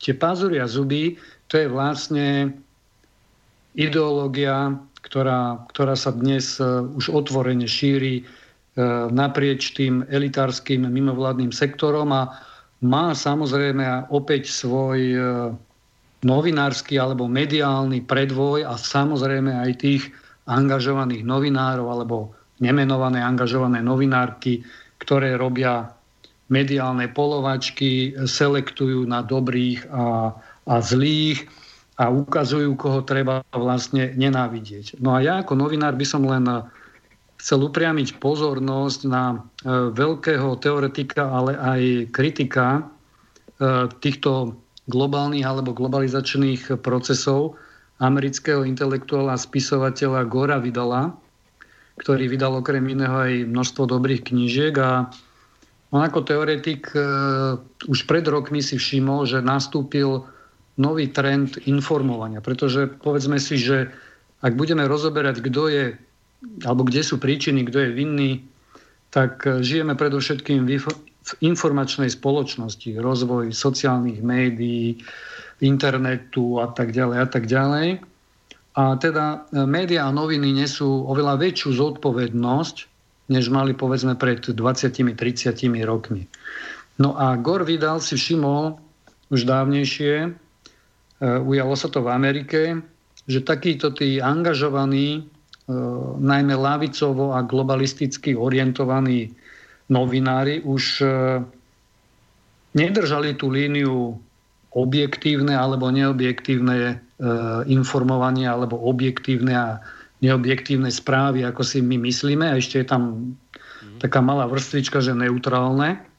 Ale on to ako prvý pomenoval, že je to tretí spôsob informovania. Čiže ja hovorím rovno, doplním ovplyvňovania, manipulovania, cieľeného manipulovania verejnosti tak, že o informovanej udalosti alebo subjekte alebo persone sa bude písať alebo vysielať tak, aby ju e, respondent, čitateľ, divák, poslucháč znenávidel. Toto je to kľúčové, čo sa dnes deje na Slovensku. V podstate prevzali, prevzala väčšina novinárov hlavného prúdu do svojich e, príspevkov a žurnalistickej práce, ak sa tak dá povedať, nenávisť. A tá nenávisť plynie práve z toho, že si osvojili tie moderné ideologické experimenty. Myslím, že už sme ich tu aj vymenovali, netreba opakovať. No a jeden z takých samozrejme modných fetišov dnešnej doby a globalizácie, zglobalizovávania ľudí je fetiš migrácie a vlastne to, aj na tom sa dnes e, láme chlieb na Slovensku. E, vidíme, že väčšina ľudí už dokonca aj politikov, ak tak môžeme povedať, tých kľúčových, odmieta globálny kompakt e, o migrácii, ktorý pripravoval e, Miroslav Lajčák. A e, práve na, na, na tomto dokumente a to, čo obsahuje, by sme vlastne mohli pochopiť, ako nás nie väčšina, ale tá menšina, tá, ktorá pripravovala nejaký úzky tým. Hanam si nemyslíte, že 34-stranový dokument e, tvorilo 194 e, zástupcov e, štátov Organizácie spojených národov. To bola úzka skupinka ľudí, ktorým sa to per rolam rozoslalo, či majú alebo nemajú k tomu nejaké, nejaké pripomienky. Čiže vidíme, že ako to v praxi funguje, že úzka ideologicky zaangažovaná skupina v prepojení samozrejme s globálnymi elitami, pretože aj tu migra- migrácia si žiada peniaze, veď najnovšia kauza s rozdávaním kreditných e, kariet vlastne ukazuje, že na migráciu sú vyčlenené aj obrovské finančné zdroje, že nemá len politickú, ale aj ekonomickú podporu. A práve preto, lebo podporuje globalizáciu. Čiže ten hlavný cieľ aj tých e, ideologických fanatikov aj tých slušniakov, aj tú bratislavskú alebo pražskú kaviareň a samozrejme aj tých, ktorí chcú na tejto globalizácii zarobiť. Čiže e, bankové domy, elity, akcionárov a tak ďalej a tak ďalej. Pretože majú predstavu, že nielen to, čo sa urobilo s východnou Európou po roku 89, že toto isté budú môcť uplatniť v podstate na, na celej planete. A ak si uvedomíme, že dnes už 1% e, najbohatších ľudí vlastní taký istý kapitál alebo, alebo hodnoty ako 99% celej planéty, tak si neviem predstaviť, ako sa nám zúži na akú úzkú vrstvu vlastne táto ekonomická sociálna aj regionálna nerovnosť. A, a samozrejme, že aj z toho tom ľuďom e, plinie tá blbá nálada. Takže hm. ak hovoríme o demokracii, tak e, pomenujme ju, že je riadená demokracia, že to nie je vôľa ľudu a vôľa väčšiny, ale je to len e, vôľa úzkej, elitárskej, častokrát dokonca nevolenej bez legitimity súd s legitimitou medzinárodných a nadnárodných inštitúcií, ktoré nenápadne začínajú preberať moc, začínajú diktovať práve aj národným štátom. A keby sme prijali globálny kompakt e, o migrácii, tak práve z titulu medzinárodného politického dokumentu by sme boli e, donútení preberať e, väčšinu alebo všetky tie záväzky, ktoré sú tam obsiahnuté. Takže E, minist- nie, nie tí zápecníci, ako sa o nich vyjadril, mm.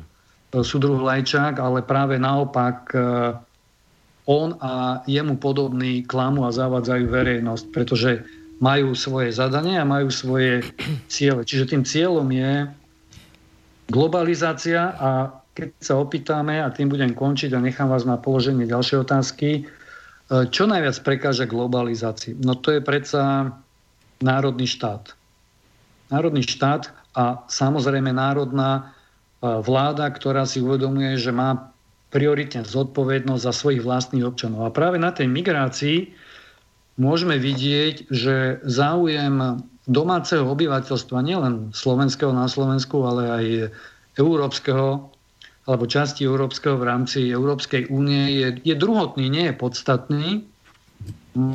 Je tu vytipovaná E, vytipovaný nový, nový proletariát neomarxistov, ktorý e, bude a musí byť za, z istých dôvodov zvýhodnený, pretože aj on dokáže oslabovať e, národnú súdržnosť a ekonomickí globalizátori sa už postarali o to, aby mali vlády na reťazi a to je ekonomická alebo rozpočtová zadlženosť štátov. Za tých 30 rokov sme z prebytkov sa dostali do obrovskej, priam nezvládnutelnej e, zadlženosti a diktujú tí, ktorí samozrejme tieto dlhopisy vlastnia. Um, my, sme, my sme túto reláciu začínali rozhovorom o tom, čo bolo v dobách minulých, za socializmu, ako to celé padlo, čo sa z tých uh, ambícií naplnilo a nenaplnilo. Zistili sme, že dokopy sa nenaplnilo nie, že nič ale že dokonca obaja to vnímate, že dnes je to horšie, ako to bolo. Ja som hovoril o svojom sprostom pocite. Ja som hovoril o tom, že sa tu cítim ako človek, ktorý je už predvečere veľkej občianskej vojny po troch desiatkách rokoch slobody a demokracie. A my sme tak nejak, a k tej otázke smerujem preto, lebo ste teraz hovorili o, o médiách, my sme tak nejak očakávali asi ako spoločnosť, že po tom 89. v rámci tej plurality a slobody, ktorá nastane, tak nastane aj taká nejaká sloboda v médiách a že tá sloboda sa nakoniec e, pretaví do toho, že tu budeme mať naozaj pluralitné médiá, ktoré budú vyzerať pluralitné v tom zmysle, že budeme v nich e, počúvať rôzne názory, že sa to tak bude miesiť. A z tohto miesenia, z tohto neraz vášnivého dialógu, ktorý vznikne, potom budeme môcť nejako nájsť tú pravdivosť. No ale to, čo sa nám vlastne po 89. udialo v dnešnej dobe, je to, že keď sa pozrieme na tie hlavné veľké tzv. mainstreamové komerčné médiá, ale žiaľ Bohu aj na verejnoprávne, tak zistíme neuveriteľnú názorovú jednoliatosť pri najdôležitejších ekonomicko, politicko, spoločenských témach. Spomínali ste tu napríklad globálny pakt OSN. Tak Otvorte si, vážení poslucháči, ktorékoľvek mainstreamové médium, ktorékoľvek mainstreamové médium od denníka sme cez dennígen po aktuality až po týždeň, alebo nedaj Bože, žiaľ Bohu RTVS a zistíte, že o tejto téme informujú buď pozitívne v zmysle nič nám nehrozí, je to skvelá vec, potrebujeme to, alebo v zmysle, že niečo takéto vôbec ani nie je dôležité sa tým zaoberať, tak si to akoby nevšímajú. Boli práve, mainstream, eh, práve nezávislé médiá, ktoré túto tému vyťahli a kvôli ktorým je dnes v tejto, v tejto spoločnosti diskusia.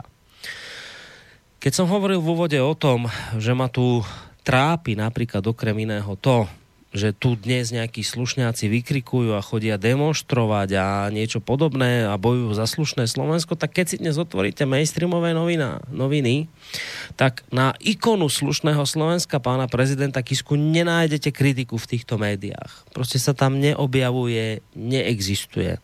Keď sa budeme baviť o vplyve oligarchie, korporácií na politiku, tak zase raz prídete na to, že v tejto dôležitej téme panuje nejaké zhodné mainstreamové mlčanie. Že sa proste o tom nehovorí. Nehovoriac o tom, že budú jednotne raziť nejaký protiruský názor, protinárodnostný názor, protikonzervatívny názor.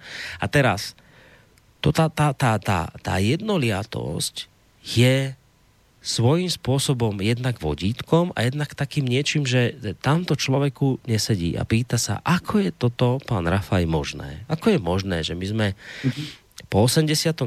čakali pluralitu médií, čakali že tu povznikajú kadejaké médiá, v ktorých bude mainstreamové médiá, opakujem, kadejaké mainstreamové médiá, v ktorých budú rôzne názory. Bude tu médium, ktoré bude hovoriť o konzervatívnych hodnotách, médium, ktoré bude hovoriť o liberálnych hodnotách a budú sa rôzniť v týchto otázkach, ktoré som teraz povedal. Ale my sme sa po 30 rokov slobody dostali do bodu, kde všetky hlavné médiá razia jednotnú propagandu v najdôležitejších ekonomicko, politicko, spoločenských témach. Jednotnú líniu. Ešte raz opakujem, najkrajší príklad zo všetkého. Pozrite sa na globálny pakt OSN o migrácii, pozrite sa na to, ako o ňom informujú, respektíve neinformujú mainstreamové médiá a tá jednoliatosť je nie, že do očí bijúca, tá je oči vybíjajúca. A ľudia sa potom pýtajú, ako je toto možné? Ako je možné, že sme sa dostali do, tejto, do, do tohto bodu, kde my máme naše médiá ako nástroj propagandy, ktorá razí jednoliatý názor. Ako sa nám toto mohlo stať, pán Rafaj? A prečo toto tie médiá robia? No, to sú dve rôzne otázky. Uh, ako a prečo? Um, jedna z nich odpovedí je, že zasa, lebo, lebo máme tu nejakú hlavnú globálnu ideológiu, ktorú presadzujú, ako ste aj pomenovali, konkrétni oligarchovia, ktorí nemajú milióny, ale dokonca miliardy a vstúpili teda do služieb toho globálneho prediktora, to je prvá vec. Po druhé, e, my v podstate máme média, ale nemáme novinárov. Možno, že mnohí kolegovia sa dnes urazia, ale nech si pozrú tlačový zákon. V tlačovom zákone ktorý upravuje pôsobenie médií, e, nie je definícia, dokonca tam nie je ani slovičko novinár. Čiže máme len vydavateľov a to je realita slobody médií. Neexistuje novinár, neexistuje redakcia, myslím legislatívne, a teda aj nie je voči komu vyvodzovať zodpovednosť, ale len vydavateľ. Na túto chybu som bývalého ministra Maďariča e, dosť razantne upozorňoval, aj som vystupoval. A nemenil si to, nemenil si to osvojiť ani dokonca e, rakúsky model, kde rakúsky štát e, podporuje práve tie, tie alternatívne médiá, ktoré prinášajú okrajové alebo menšinové alebo alternatívne názory, aby sa práve zachovala tá základná ústavná hodnota názorovej plurality. Lebo keď vymizne názorová pluralita, v podstate nemôžeme hovoriť, že tu máme demokraciu. Automaticky, pokiaľ nemáte oponenta, ak by tu prevládol jeden názor, tak buď sme naozaj v tej slniečkarskej utopii, alebo sme v totalite, totálnej. Takže toto si musíme e, uvedomiť, e, kam alebo prečo a ako smerujeme a vďaka komu. A zo stranickej tlače spred roka 89, kde viac menej povedzme si, čo sme čítali tie noviny, e, tie príspevky sa rovnako podobali ako vajce vajcu. E, dnes, dnes tento trend určujú predovšetkým vydavatelia. A kto sú vydavatelia tých hlavných mainstreamových médií? Takže e, buď sú to nadnárodné veľké globálne koncerny, ako napríklad Ringier, s, domov, s domovým štátom e, kombinácia Nemecko, Švajčiarsko, alebo sú to miliardári, oligarchovia, finančné skupiny, ktoré skupujú a už vlastne skúpili, nepoznám jeden nezávislý denník na Slovensku momentálne, ktorý by e, nemal takéhoto silného hráča v pozadí, ktorý by určoval povedzme redakčnú alebo aj názorovú líniu. Poďalšie globalizácia v tom, že e, Globalizátori aj mimovládne organizácie a vlastne aj biznismeny majú jedno spoločné a to kľúčové slovičko je byť prvý. Takže máme tu nejaké svetové globálne spravodajské agentúry, spomeňme len dve, AP a Reuters a potom ešte televíziu spravodajskú CNN a v podstate tie majú dostatočnú sieť svojich eh, reportérov, ktorí prinášajú priam online udalosti a hneď ich aj komentujú. A ostatní ich väčšinou preberajú. Takže vlastne uniformita názorov je negatívne dedictvo globalizácie médií a vlastne aj celkovej globalizácie. Veď, e, a vlastne tie trendy sa preniesli už aj do mentálnej roviny alebo dokonca do akejsi e, roviny zotierania identít, dokonca rodových, keď by sme mali to preklenúť na uh, tretie pohlavie alebo dokonca akési, akési nepohlavné identity. Mm. Čiže vidíme, že ten trend vo svete v každej oblasti smeruje k tomu, že všetko sa zotiera a všetko sa dáva pod spoločný menovateľ a všetci majú rovnako myslieť a kto rovnako nemyslí, tak ten nie je s námi, kto nie je za globálny kompakt, tak je proti, áno, proti áno, neviem čomu to... Áno. Rozumiete, no? kam to smeruje. Áno. Takže vlastne e, ja si osobne myslím, že sme v nejakej takej e, latentnej fáze alebo prenatálnej fáze totality a už sa čaká len na veľký pôrod, kedy oficiálne možno, že s nejakým veľkým ohňostrojom sa nám tá totalita narodí. Viete, lebo, Ale bude to samozrejme lebo, osvietená, slnečkarská e, a slušná totalita. Lebo, lebo naozaj tu, tu, tu, tu, tu fakt si treba uvedomiť, tie médiá to sú taký pekný lakmusový papierik toho, či žijeme v demokracii alebo nie. Ale keď, ale naozaj sa musíme pýtať, keď po 89. tu po 30 rokoch slobody máme v mainstreamovom veľkom hlavnoprúdovom priestore jednoliatý názor. Spomínali ste tu gender. Tak samozrejme všetky veľké médiá budú hovoriť, že celá tá gender ideológia je niečo skvelé výborné, týmto smerom chceme ísť, je to progres. Všetky, v podstate nemusím všetko menovať, ve to konec koncov ľudia poznajú. Skrátka a dobre, všetky progresívne, liberálne prúdy, ktoré tu dnes si, si vymyslíte od, od genderu na jednej strane až po, ja neviem, nejaké istambulské dohovory na strane druhej, všetko je to v týchto médiách vnímané ako niečo skvelé, pozitívne, ktoré my tu potrebujeme. A to je naozaj akoby veľké nepochopenie, nechápanie ľudí, že ako to, k tomuto mohlo dôjsť, že všetky, ale že všetky veľké médiá razia tento názor, tento jednotný názor na ktorúkoľvek oblasť nášho života proste dôležitú, je tam tá jednoliatosť. A teraz to ľuďom nesedí, že čo je za tým, ako je toto možné.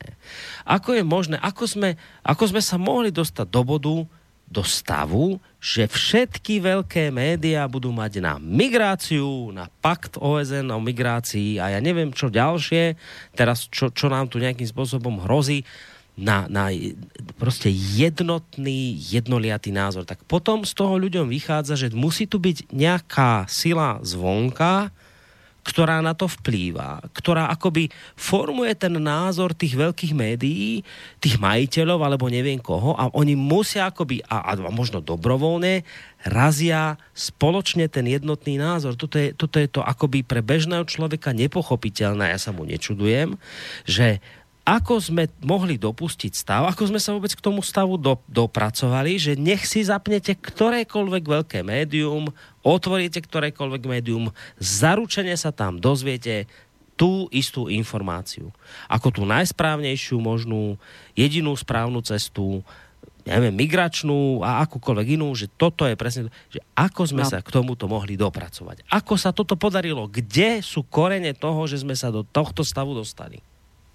No, e, poviem otvorene, že zlyhal štát a zlyhali niektorí politici v kľúčovom období, keď sa keď bol ešte čas a možnosti to regulovať, pretože regulácia v tomto zmysle, ako som poukázal aj na rakúsky model, je legitimný nástroj štátu, teda vlády predovšetkým, na to, aby zabezpečovali pre občanov, pretože toto je služba pre občanov.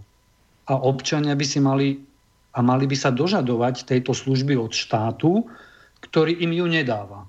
To znamená, že e, dožadovať sa plurality médií a plurality názorovej, pretože pluralita médií by ešte, neza, ešte neznamená aj názorovú pluralitu, ktorú máme mimochodom zakotvenú v ústave ako, ako právo. A chlieb sa podľa mňa lámal v roku 98, keď e, moc pre, prebrala prvá Zurindová vláda a zriadovala tie akčné peťky a potom deratizovala e, novinárov v vtedajšie ešte STVčke na 28.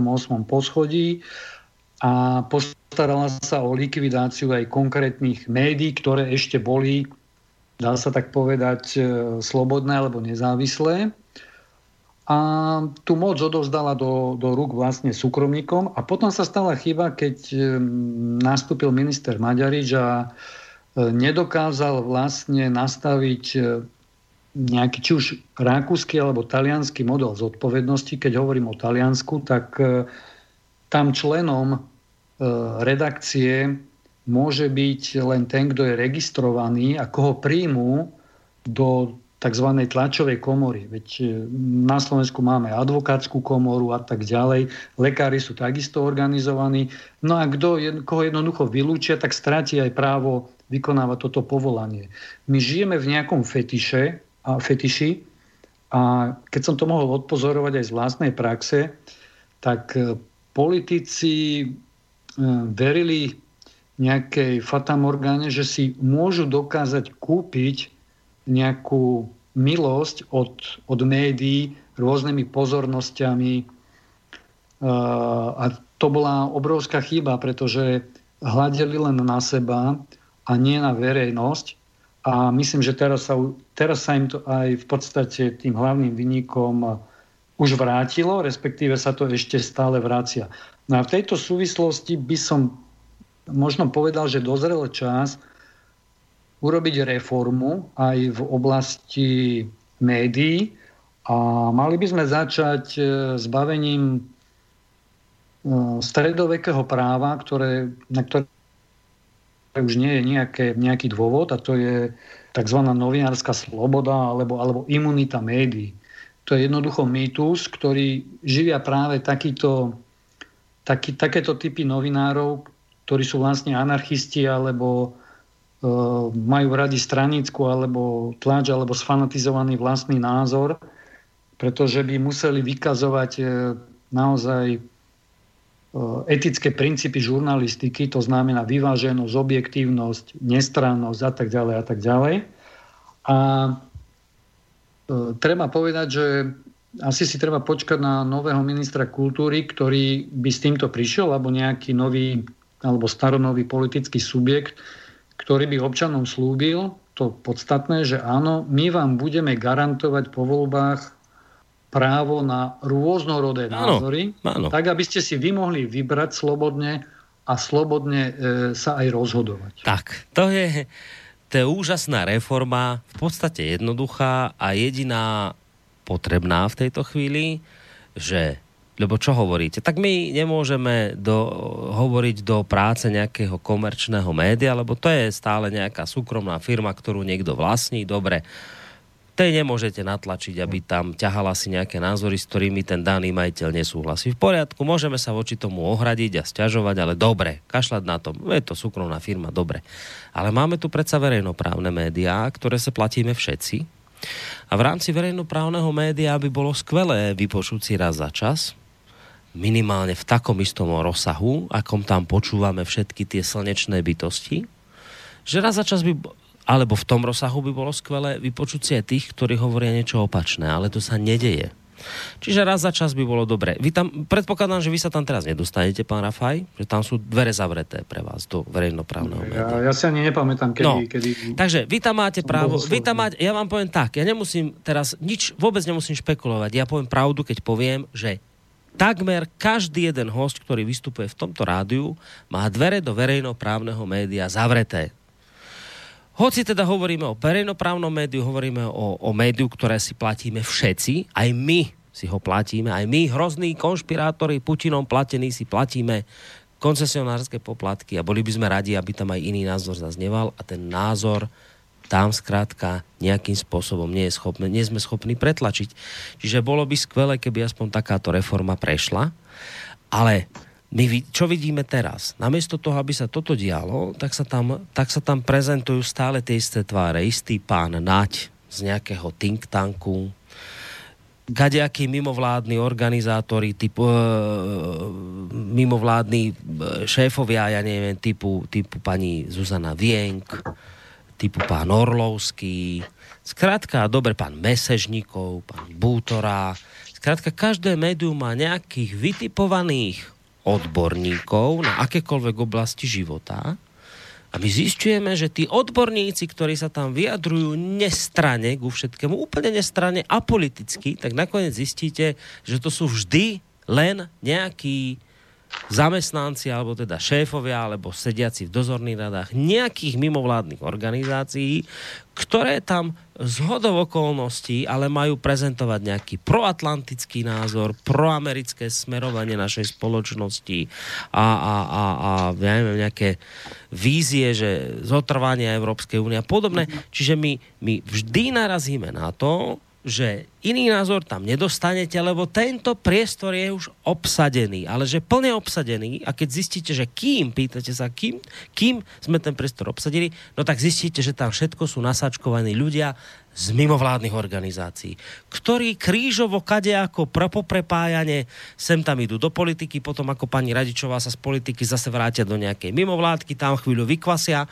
potom zase skúšia niečo do politiky, skrátka hore dole, furt o ľuďoch z mimovládneho prostredia sú teraz všetky médiá. A vravím, Čertbert... Nie, nie, nie celého, pozor, nie celého mimovládneho prostredia. No, politického mimovládneho prostredia. Tak. To som rád, že ste ma upozornili, lebo na toto samozrejme veľa razy má ľudia z mimovládok upozorňujú, ktorí naozaj robia záslužnú činnosť, že prosím vás, nehovorte o mimovládkach, unizono, lebo nám to ubližuje a my robíme naozaj dobrú prácu. Áno, klobúk dolu pred všetkými mimovládkami, ktoré sa starajú o starých ľudí, o chorých ľudí, o postihnutých ľudí a tak ďalej, o životné prostredie. No dobre, tu by som bol opatrný, ale dobre budíš. Ale hovoríme celý čas o politických mimovládkach typu Inštitút pre verejné otázky, to je úplne najkrajšia mimovládka politická, e, čiže, čiže a, a podobné. Či, čiže túto títo ľudia po 89. poobsadzovali verejný priestor a títo ľudia sa dneska cez komerčné a žiaľ Bohu aj verejnoprávne médiá prihovárajú občanom a prezentujú im jediný možný správny názor o ktorom sa nepolemizuje, s ktorým sa nediskutuje, ako náhle by ste chceli diskutovať, tak ste xenofób, fašista, rašista, ja neviem, nacionalista. A toto my tu dnes máme. Tak znova ako je možné, že sme sa do tohto stavu dostali, pán Rafaj, že dnes nie je možné dostať, a opakujem, kašlem na všetky, verejno, e, na všetky mainstreamové médiá typu komerčné, kašlem na ne, beriem ich ako súkromné firmy, tak k ním pristupujem a preto odporúčam všetkým ľuďom, aby z denníka N akurát tak urobili noviny na šúpanie zemiakov. Ale hovorím o verejnoprávnych médiách, ktoré si platíme všetci. Ako je možné, že do tohto priestoru sa nanominovali ľudia z mimovládneho prostredia, ktorí tam šíria jednostrannú ideológiu? Ako je toto možné? No pravdepodobne v prípade verejnoprávneho média je to, že e, riadenie spravodajstva a publicistiky e, nemá usmernenie na právo verejnosti na pluralitné, vyvážené zdroje, a teda aj informovanie. Myslím, že nedávno sa o to e,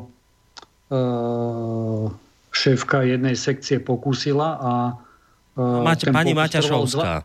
áno, dva dní trval a, a už ju vyhodili odtiaľ, pretože nastalo vysok, e, hrozné pozdvíženie práve, práve tohto spolitizovaného tretieho sektora.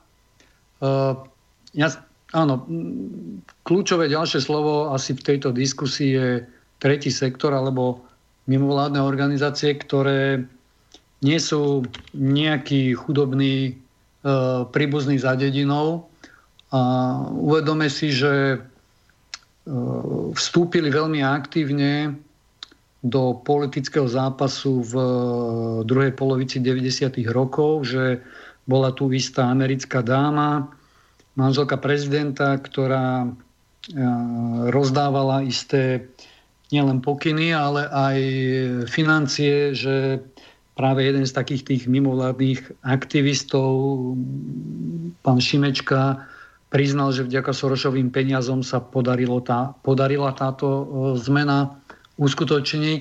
No a e, isté sily jednoducho vtedy objavili e, moc a reálne možnosti e, tretieho sektora, ktorý sa začína nazývať aj občianskou spoločnosťou a v podstate podľa môjho názoru aktuálni politici nezbadali, že vlastne asi za ostatné 3-4 roky totálne začína tento tretí sektor e, Tintengový a nadačný a podporovaný najmä zo zahraničia preberať neformálne moc na Slovensku. Dokonca tohto vlka si pustili už e, kozliatka aj do takmer každého rezortu, Najviac ma boli to, že vyčíňajú v rezorte, v rezorte obrany ideologicky a rovnako tak v rezorte školstva. O tom som už hovoril v prvej časti, že toto sa veľmi zanedbalo. A e, zároveň e, tieto, tieto persony sú prepojené aj s politikou a médiami. Vy ste, pán redaktor, spomínali pani Radičovu, ktorá začínala ako šéfka práve nadácie otvorenej spoločnosti No a potom sa nejako dostala až e, k premiérke a momentálne už náplňa aj tú tretiu stoličku alebo ten, ten, ten pilier mediálny, keď dokonca dozerá pre istotu ako sociologička na výchovu budúcich žurnalistov na istej súkromnej vysokej škole, kde riadi, myslím, buď katedru alebo fakultu e, médií, čo je naozaj veľmi zaujímavé. A mohli by sme hovoriť aj o, o konkrétnych menách, také ešte dnes známe, Ondrej Dostal, ten, ten, ten začínal práve ako, ako mládežník, e, e, pretože z mládežnického, z mládežnického angažovania, angažovania pri politických stranách sa potom pretransformovali rôzne mládežnícke organizácie, e, ktoré dokonca rezort školstva finančne e, výrazne podporoval a ešte stále aj podporuje. No a potom tento pán vlastne prešiel do, do médií v denníku SME. Dokonca si pamätám, že niekedy v 97. tuším to bolo, napísal taký článok Tretí sektor a politika. No a nakoniec on sám, vidíte po tomto vývoji, mládežník, e, mimovládny sektor, ten konzervatívny inštitút, skončil cez média a skončil v politike. Takže máme tu normálne uzavretý takmer kruh istej skupiny ľudí, ktorý, ktorá si prerozdelila kľúčové, kľúčové brány, ktorými dokáže ovplyvňovať e, nielen verejnú mienku, ale dokáže vlastne aj tlačiť politikov do úzadia, pretože tento spolitizovaný tretí sektor e, v poslednej dobe, a vidíme to aj teda na tom slušnom tzv. Slovensku, už diktuje, diktuje vláde, diktuje parlamentu, aké má byť zloženie vlády, kto má byť premiér, kto má odstúpiť, kedy má odstúpiť, prečo má odstúpiť, ako rýchlo má odísť. Takže Uh, opäť politici by mali dospieť do štádia riešenia. Ja, ja som človek skôr uh, nielen analytický, ale aj hľadám riešenia alebo navrhujem tie riešenia a to je ďalšia totálna reforma uh, mimovládneho sektora, pretože tento zákon o združovaní občanov, myslím, že s číslom 83 pochádza z roku 90 a on sa veľmi nemenil a nezachytil vlastne dobu a vývoj, kde e, mimovládny sektor už nie je mimovládnym sektorom, pretože čerpá pre mňa veľmi počudovateľne peniaze aj od vlády, od rezortov a súčasne žije aj zo štedrých finančných zdrojov napríklad e, americkej, britskej, kanadskej ambasády alebo od nemeckých politických štiftungov, mm-hmm. Ale zároveň aj napríklad od e, miliardárskych tzv. filantropov a disponuje aj obrovským e, finančným zázemím. A platí si vlastne svoj, svoj management, tých ľudí, ktorých ste spomínali, že E, otvoríte chladničku a vyskočí vám tam jedna tá istá sociologička, alebo otvoríte konzervu a e, vyskočí vám tam odtiaľ stále ten istý e, politolog, ktorý má stále ten istý rovnaký názor a svetonázor. Hmm. Tak tu nám naozaj chýba nastavenie, nastavenie nových kritérií. Ja by som videl, prvé, čo by bolo asi treba urobiť, je samozrejme rozčleniť rozčleniť rôzne druhy tretieho sektora alebo mimovládnych neziskových organizácií a nadácií a zvlášť tých think. Ďalej určite im e, neumožniť pôsobiť, keďže je mimovládny sektor a štát si platí e, verejné školstvo. Neviem, prečo by mali robiť takéto angažované, ideologicky podchytené a z neznámych finančných zdrojov financované organizácie na nielen akademickej pôde, teda na vysokých školách. Oni už tam dokonca na, na istej eh, bratislavskej fakulte e, pôsobia, už si tam rozložili stan. Mm. Dokonca sa tým aj na web stránke táto fakulta chváli, chváli ktoré, ktoré, ktoré mimovládne organizácie a think tanky e, sú, sú jej partnermi. Toto je niečo, niečo, čo je zvrátené. A úplne zvrátené je, keď e, chodia rôzne takíto ideologickí politrúci pod zámienkou boja proti pravicovému extrémizmu a obrany demokracie a ešte neviem nejakých hodnôt na nielen stredné, ale už dokonca aj základné školy. A už som dokonca zachytil aj isté projekty, ktoré začínajú pracovať na materských škôl. Tak. To je niečo... To, to, to nerobili no, už ani komunisti. K tomuto toto? sa dostaneme, k tomuto sa dostaneme, to je mimoriadne nebezpečný trend, že sa ako také, také krdle krkavcov zniesli títo ľudia na naše školstvo, na naše školy.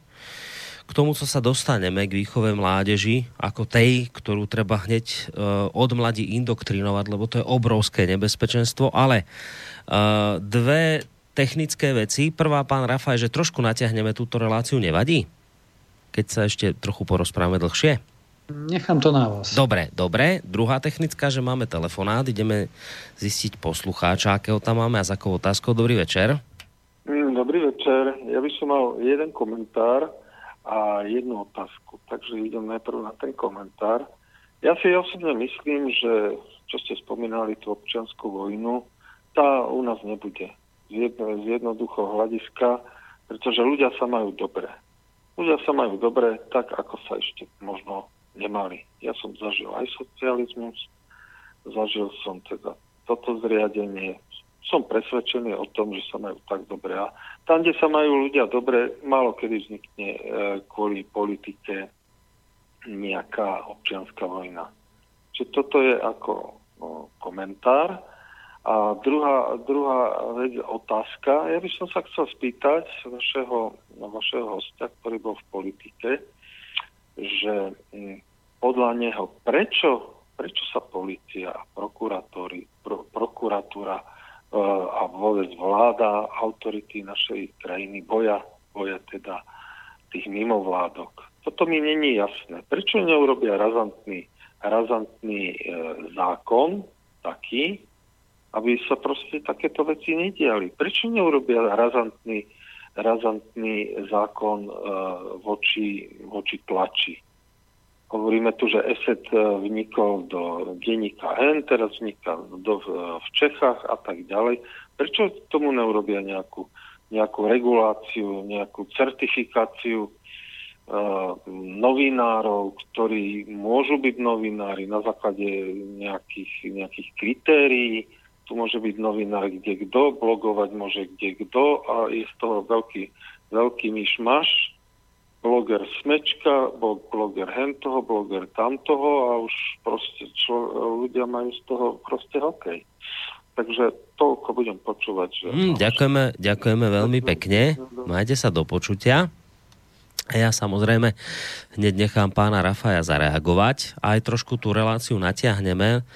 A to je aj výzva pre vás, vážení poslucháči, aby ste sa zapojili vašimi otázkami, tak ako to robil poslucháč na čísle 048 381 0101 alebo mailovo na adresu studiozavináčslobodnyvysielac.sk Vy ste konec, konec koncov, pán Rafaj, tiež sám spomenuli, že to, čo sa nám tu po 89. udialo, ako jedna z tých zlých vecí je, že nám tu ten občianský sektor ktorému hovoríme ako neziskové organizácie, nabobtnal do nejakej takej hrozostrašnej podoby, že dnes politici sa akoby len boja do toho ťuknúť. Ja poviem osobnú skúsenosť, nebudem menovať, nie je to dôležité, je to staršia vec, je to asi dva roky stará záležitosť. Keď som sem volal nejakého vládneho politika, a bolo mi uznámené, že teda nie do vysielača a vravím a prečo nie, no lebo v podstate on by bol potom likvidovaný mimovládnymi organizáciami. Ja vravím, že no dobre, však správte reguláciu tých mimovládnych organizácií, ktoré vám idú dneska po to je predsa nehorázne, aby nikým nevolení zástupcovia rozhodovali za nami volených zástupcov. Veď to je predsa neskutočné, veď tu máme predsa demokratické voľby, v ktorých si volíme svojich zástupcov a tí by mali o tejto krajine rozhodovať, ale my zistujeme, akoby s hrôzou, že moc sa tu pre, pre, prenáša do rúk nikým nevolených zástupcov mimovládneho sektora. A hovoríme o tom, že tento sektor je stále drzejší, nepríjemnejší a nebezpečnejší. Pozrite sa na to, čo dnes stvárajú tzv. slušní v uliciach podporovaní týmto sektorom, ktorí dnes napríklad už považujú za hroznú šikanu, keď chce polícia vykonať si svoju zákonnú činnosť. A my sme sa dostali do bodu, že, že polícia dnes v ich prípade nekoná. Predstavte si, ako to vyzerá naopak, neviem, v prípade nezávislých médií, že nabehne polícia k nejakému Tiborovi Rostasovi, šéf-redaktorovi mesačníka e, Zemavek, vo nejakom vykonštruovanom procese tam nabehnú, mieria samopalmi, ani meké nikto nepovie. To je v poriadku, nič sa nedeje, vedie to konec koncov konšpirátor. Keby ho tam boli rovno aj na tom mieste zastrelili, tak nikto neurobi nič. To nie je žiadne prenasledovanie novinárov, ani slobody tlače, ani ničoho, lebo ved Rostas, to je obyčajný konšpirátor, to nie je novinár, dovidenia. Nikoho to nezaujíma. Ale keď keď chcete už v dnešnej dobe len normálnu vec prešetriť, že príde nejaký anonymný podnet a vy chcete zistiť, ako, čo je na tom pravdy alebo nie, tak zrazu my už máme tak už je tu taká situácia na Slovensku, že nám tu vznikla nejaká skupina, ktorá je schopná vyhnať promile, síce promile, ale ono to v tých uliciach vyzerá nejako zaujímavo, sú tam tisíce, je to síce z celej spoločnosti len nejaké promile zlomok, ale tu je močiaca väčšina, ktorá sa na to pozerá. Potom to zrazu vyzerá, že pomaly polovica Slovenska je v uliciach a začíname sa toho báť. My začíname proste, my sme sa dostali do bodu, že sa toho boja politici, začínajú sa tohto báť ľudia. E, ja mám stále väčší problém dotiahnuť niekoho do rádia, lebo ten sa sem bojí prísť, aby mimovládne organizácie nikoho ho zrazu neoznačili, neoznačili za toxického, lebo keď to spravia nikým nevolení zástupcovia, tak ten toxický si zrazu už nikde neškrtne. No tak poslucháč kladie po tomto všetkom otázku, pán Rafaj, prečo sa tu týchto ľudí z mimovládneho sektoru, politického mimovládneho sektoru, takto bojíme? A prečo tu neurobíme nejakú reguláciu, ktorá jednoducho obmedzí vplyv týchto nebezpečných ľudí? No to je ťažká otázka, pretože nemôžem odpovedať za seba, lebo takýto pocit ja nemám, že by, že by som sa osobne ja napríklad e, bál, dokonca po sérii ostrých článkov som síce zachytil nejakú spätnú väzbu, ale e, nič mimoriadne sa neudialo. Pán E, Rafaj, prepáčte, že vám do toho skočím. Prepáčte. Vy sa bať nemusíte, ale uvedomujete si, že ste už na periférii? Uvedomujete si, že ste Áno. skončili? No tak dobre, však to je pekné, že sa nebojíte, ale pozrite sa, kde vás to vyhodilo. Veď ste skončili na periférii spoločnosti tam, kde my. Veď ste skončili v nejakom e, sociálnom vyhnanstve. Veď vás dnes nikto nezavolá do žiadneho média, veď o váš, o váš názor tu nikto veľký nestojí, pretože ste sa stali bláznom, konšpirátorom, xenofóbom, rasistom. To, že sa nebojíte, to je jedna pekná vec, ale pozrite sa na to, ako ste skončili. A kto vás do tohto stavu dostal?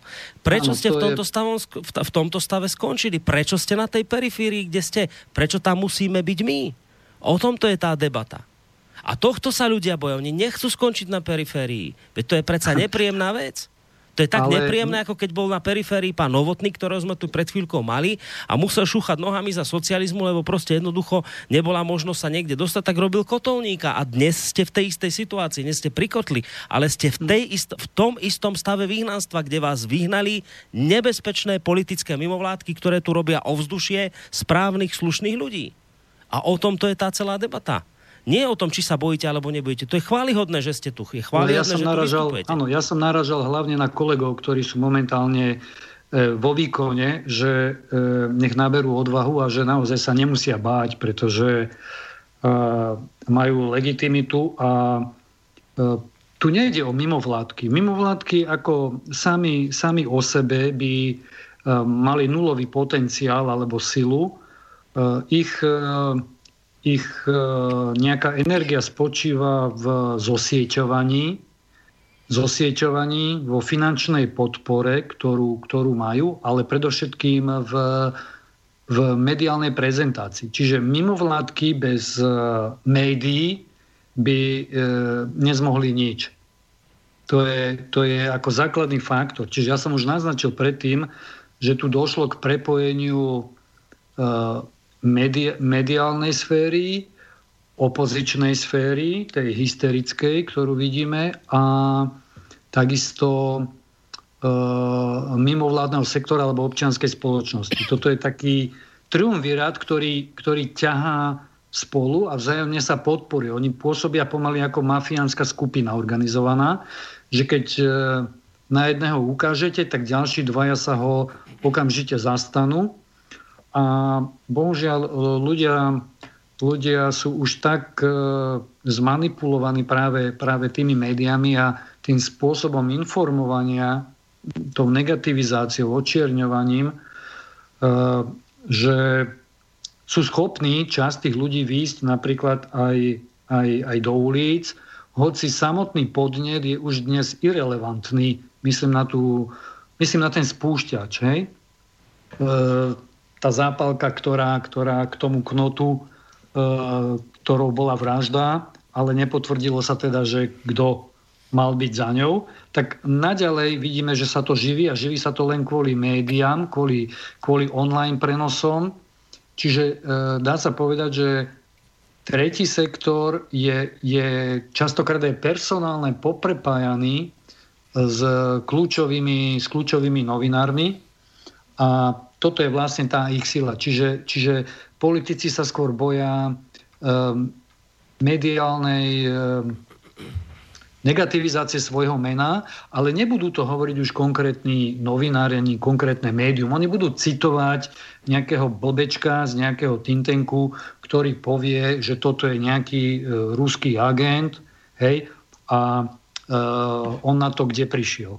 No dobre, pán Rafael, lenže ideme za chvíľku na maily, len chcem povedať, že tak my občania to cítime tak a preto si volíme nejakých politikov v zastupiteľskej demokracii. Však keď niekto zmení zas, demokraciu na priamo a neviem akú, tak dobre, budeme to robiť inak, ale teraz máme zastupiteľskú, volíme si svojich zástupcov vo voľbách. A očakávame, že nami volení zástupcovia predsa nebudú podliehať takýmto strachom.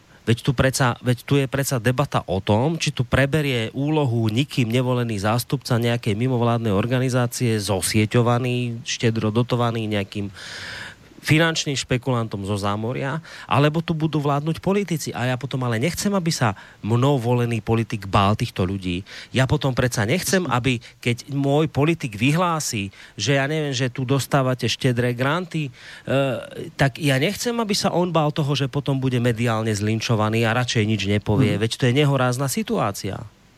Áno, ale ešte, ešte, ešte jeden moment by som chcel upozorniť. E, ten najsilnejší faktor je Európska únia. E, pozrite sa na situáciu v Maďarsku. Tam sa našiel politik, e, ktorý mal pevnú chrbtovú koz a buchol do stola a povedal, že ide konečne urobiť poriadok s tými spolitizovanými soršovskými mimovládnymi organizáciami. A pozrite sa, čo sa spustilo práve z Bruselu, z Európskej únie, to znamená z, ďalších, e, z ďalšej nejakej 20 štátov, ktorých e, tá nevolená európska byrokracia zmobilizovala. Pozrite sa, čo urobili, aký nátlak na Poliakov. Čiže e, tým ďalším faktorom, a to je dosť silný oriešok, je práve Európska únia, ktorá využíva mimovládne organizácie na presadzovanie svojej politiky a aktuálne napríklad E, sú tzv. národnými kontaktnými bodmi pre mnohé oblasti, napríklad aj je to vzdelávanie, ale je to napríklad aj migrácia, e, mimovládne organizácie. Čiže Európska únia už dokonca obchádza e, občanmi legitímne volených predstaviteľov štátu, jednotlivých rezortov a peniaze, ktoré my tam napríklad v objeme asi 45% z toho, čo naspäť dostaneme, čiže naše peniaze idú tam, tam sa nejako 50% nabalia a znova sa nám vracajú späť, tak neprúdia do jednotlivých rezortov, ale európsky byrokrati si vyberajú jednotlivé nadácie a rôzne tintengy, ktoré za nich robia vlastne tú špinavú robotu a presadzujú európsku politiku tu na Slovensku. A toto je vlastne hlavná sila tých e, politických mimovládnych organizácií, povedzme bezpečnostná organizácia Globsec alebo Inštitút pre verejné otázky, e, predtým to bola v ekonomike silná MESA 10, Spoločnosť pre zahraničnú politiku, keď si pozriete, tak v podstate si sprivatizovala komentovanie e, rusko-ukrajinských vzťahov. Nik iný sa nevyjadruje k tejto záležitosti len SFPA a pán Duleba. Áno, alebo Čiže pán Nádež, keby nemali túto podporu v Európskej únii, ktorá si dovolila dokonca voči, voči maďarskému premiérovi a maďarským občanom, maďarskej vláde takým nehorázným spôsobom zakročiť len preto, že chceli prijať, teda aj prijali dva zákony na stransparentnenie e, činnosti a financovania mimovládnych organizácií. To je silný argument aj pre ostatných politikov, vlastne, že oni by si aj trúfli e, z očí do očí si povedať pravdu s nejakým tam predstaviteľom Aliancie Fair Play alebo Amnesty International alebo Transparency a podobne. Ale e, za nimi sa hneď bude ozývať nejaký eurokomisár a hneď sa bude štrngať vyhrážkami, že zatvoríme vám eurofondy, nebudete mať čo financovať, dostanete sa do problémov a tak ďalej a tak ďalej. No dobre, Čiže to je tak, tak potom, dobre. politika medu a biča. Dobre, tak ale potom tak máme tu máme tu nejakú demokraciu a nejakú zvrchovanosť, alebo už nemáme? Alebo tak, tak, tak to treba povedať nahlas. Treba povedať nahlas. No, zvrchovanosť nie... nemáme. Zvrchovanosť tak to treba povedať nahlas. Už si nevládnete, treba povedať nahlas, už za vás vládnu, ja neviem, úradníci v Bruseli a s nimi spriaznené mimovládne organizácie. Tak to treba, tak. treba povedať nahlas a treba sa tu prestať hrať na demokraciu. Lebo na čo si ja potom volím politika, ktorý podlieha strachom z toho, čo tam na neho zakričí Brusel a jeho jeho kolóna mimovládok, ktoré si za sebou ťahá nejaký euroradník. Tak potom, tak povedzme, nemáte zvrchovanosť, poriadku, ja to zoberiem, budem sa podľa toho správať, ale nehrajme sa potom na demokraciu. Nerobme tu tieto veci. To je, to je tá nehoráznosť, že ľudia sa tu musia pozerať napríklad na také veci. Keď sme tu dneska spomínali migráciu, no tak nikto na svete si nevie poradiť tu s nejakými mimovládkami, ktoré plávajú k brehom Líbie, tam naložia nejakých migrantov a sem ich dovezú na lodiach. Nikto si s tým nevie poradiť. Ale čuduj sa svete, keď vznikla nejaká loď Aquarius, či ako sa volala, ktorá mala brániť národné hranice a týchto migrantov otáčať, to to bola nejaká nejaká aktivita viacerých e, ľudí z Európskej únie, ktorí sa spojili a že budú chrániť hranice. Okamžite sa to dalo zrušiť, okamžite sa dala loď zastaviť niekde v prístave, okamžite s touto aktivitou museli sto- skončiť. Ale keď ide o mimovládne organizácie, to je podobné, jak ja neviem, islamský štát, ten tiež sa nedarí poraziť, nedá sa nič spraviť, kým to majú Američania v rukách, ale keď to chytia Rusy v rukách, tak zra- do rúk, tak zrazu sa to poraziť dá. Mimo vládky, nikto s tým nevie nič spraviť, vozia migrantov, nedá sa s tým nič spraviť, ale tých, ktorí pred migrantami nás majú chrániť a nejakú loďku si na more dajú, tak sa to dá okamžite stopnúť. Toto je to nehorázne, na čo sa my dneska musíme na toto pozerať a toto v ľuďoch spôsobuje hnev. A ja sa im vôbec nečudujem, pretože tento hnev vyplýva z toho, že my tu žijeme v predstave, že tu máme volených zástupcov, ktorých si volíme na to, aby obraňovali naše národné záujmy, zvrchovanosť a tak ďalej. A toto sa už nekoná. A nie len, že sa to nekoná, ale tu sa dostávame k tej pointe toho, prečo som ja v úvode hovoril aj o tých protestoch za slušné Slovensko, pán Rafaj. My sa tu dostávame do bodu, že tu nám táto občianská spoločnosť v úvodzovkách, ktorá sa dá kúpiť, Bo vy si ju môžete zaplatiť, tú občianskú spoločnosť. Keď už štedru dotujete, tak si ju zaplatíte. Keď donor Soros to dotuje, tak tomu patrí tá občianská spoločnosť. Takže zaplatená občianská spoločnosť je stále drzejšia, nepríjemnejšia a netolerantnejšia. My sme sa dostali do stavu, že tu sú z nejakých aktivít za slušné Slovensko vyhadzovaní novinári, ktorí s týmito slušňákmi nesúhlasia. A a, a ľudia, ktorí tieto aktivity mimo vládok schvaľujú, sa na tom rehocu a hovoria, že je to správne. Čiže my pomaly, ale isto smerujeme do situácie, že tu budú, ja neviem, možno raz ľudia zatváraní za iný názor a povie sa, že to sú cnostné ciele slušného Slovenska, za ktorým stojí x mimovládnych organizácií a my, na, a my sa na to budeme musieť pozerať, tak ako sa pozeráme napríklad dnes na situáciu, že žiadne nezávislé médium už dneska nie je v tejto demokracii schopné získať nie žiaden grant, hoci ostatné médiá samozrejme ten grant sú schopné získať, že sa musíme pozerať na to, že stojíme na nejakej periférii spoločnosti iba preto, lebo sme, sa, sme si dovolili v dnešnej demokracii a slobode prezentovať iný názor na vec. Čiže na, na, na meste slobody stále ukrajované, stále viac a viac. A drzosť, nepríjemnosť a nebezpečnosť tých, ktorí nám ju ukrajujú, je stále väčšia a väčšia, pán Rafaj. A, a z tohto sa obávame. Pred týmto máme reálny strach. No, máte pravdu a hovorím, e, respektíve už sme o tom hovorili, že treba, treba upraviť e, aj statusy, aj spôsob financovania, e, nastaviť nejaké regulačné transparentné, transparentné rámce, vydeliť pole pôsobnosti a najmä v prípade mimovládnych organizácií a nadácií vrátiť sa k tomu podstatnému, čo tu vôbec nezaznieva a to je dobrovoľnícka činnosť Preboha, ak je nie, niečo dobrovoľné, tak e, aký je dôvod e, príjmať e, miliónové alebo státisícové položky na svoju činnosť, kde v mnohých tých kľúčových, my sme robili analýzy, takmer 50% minú na mzdové náklady.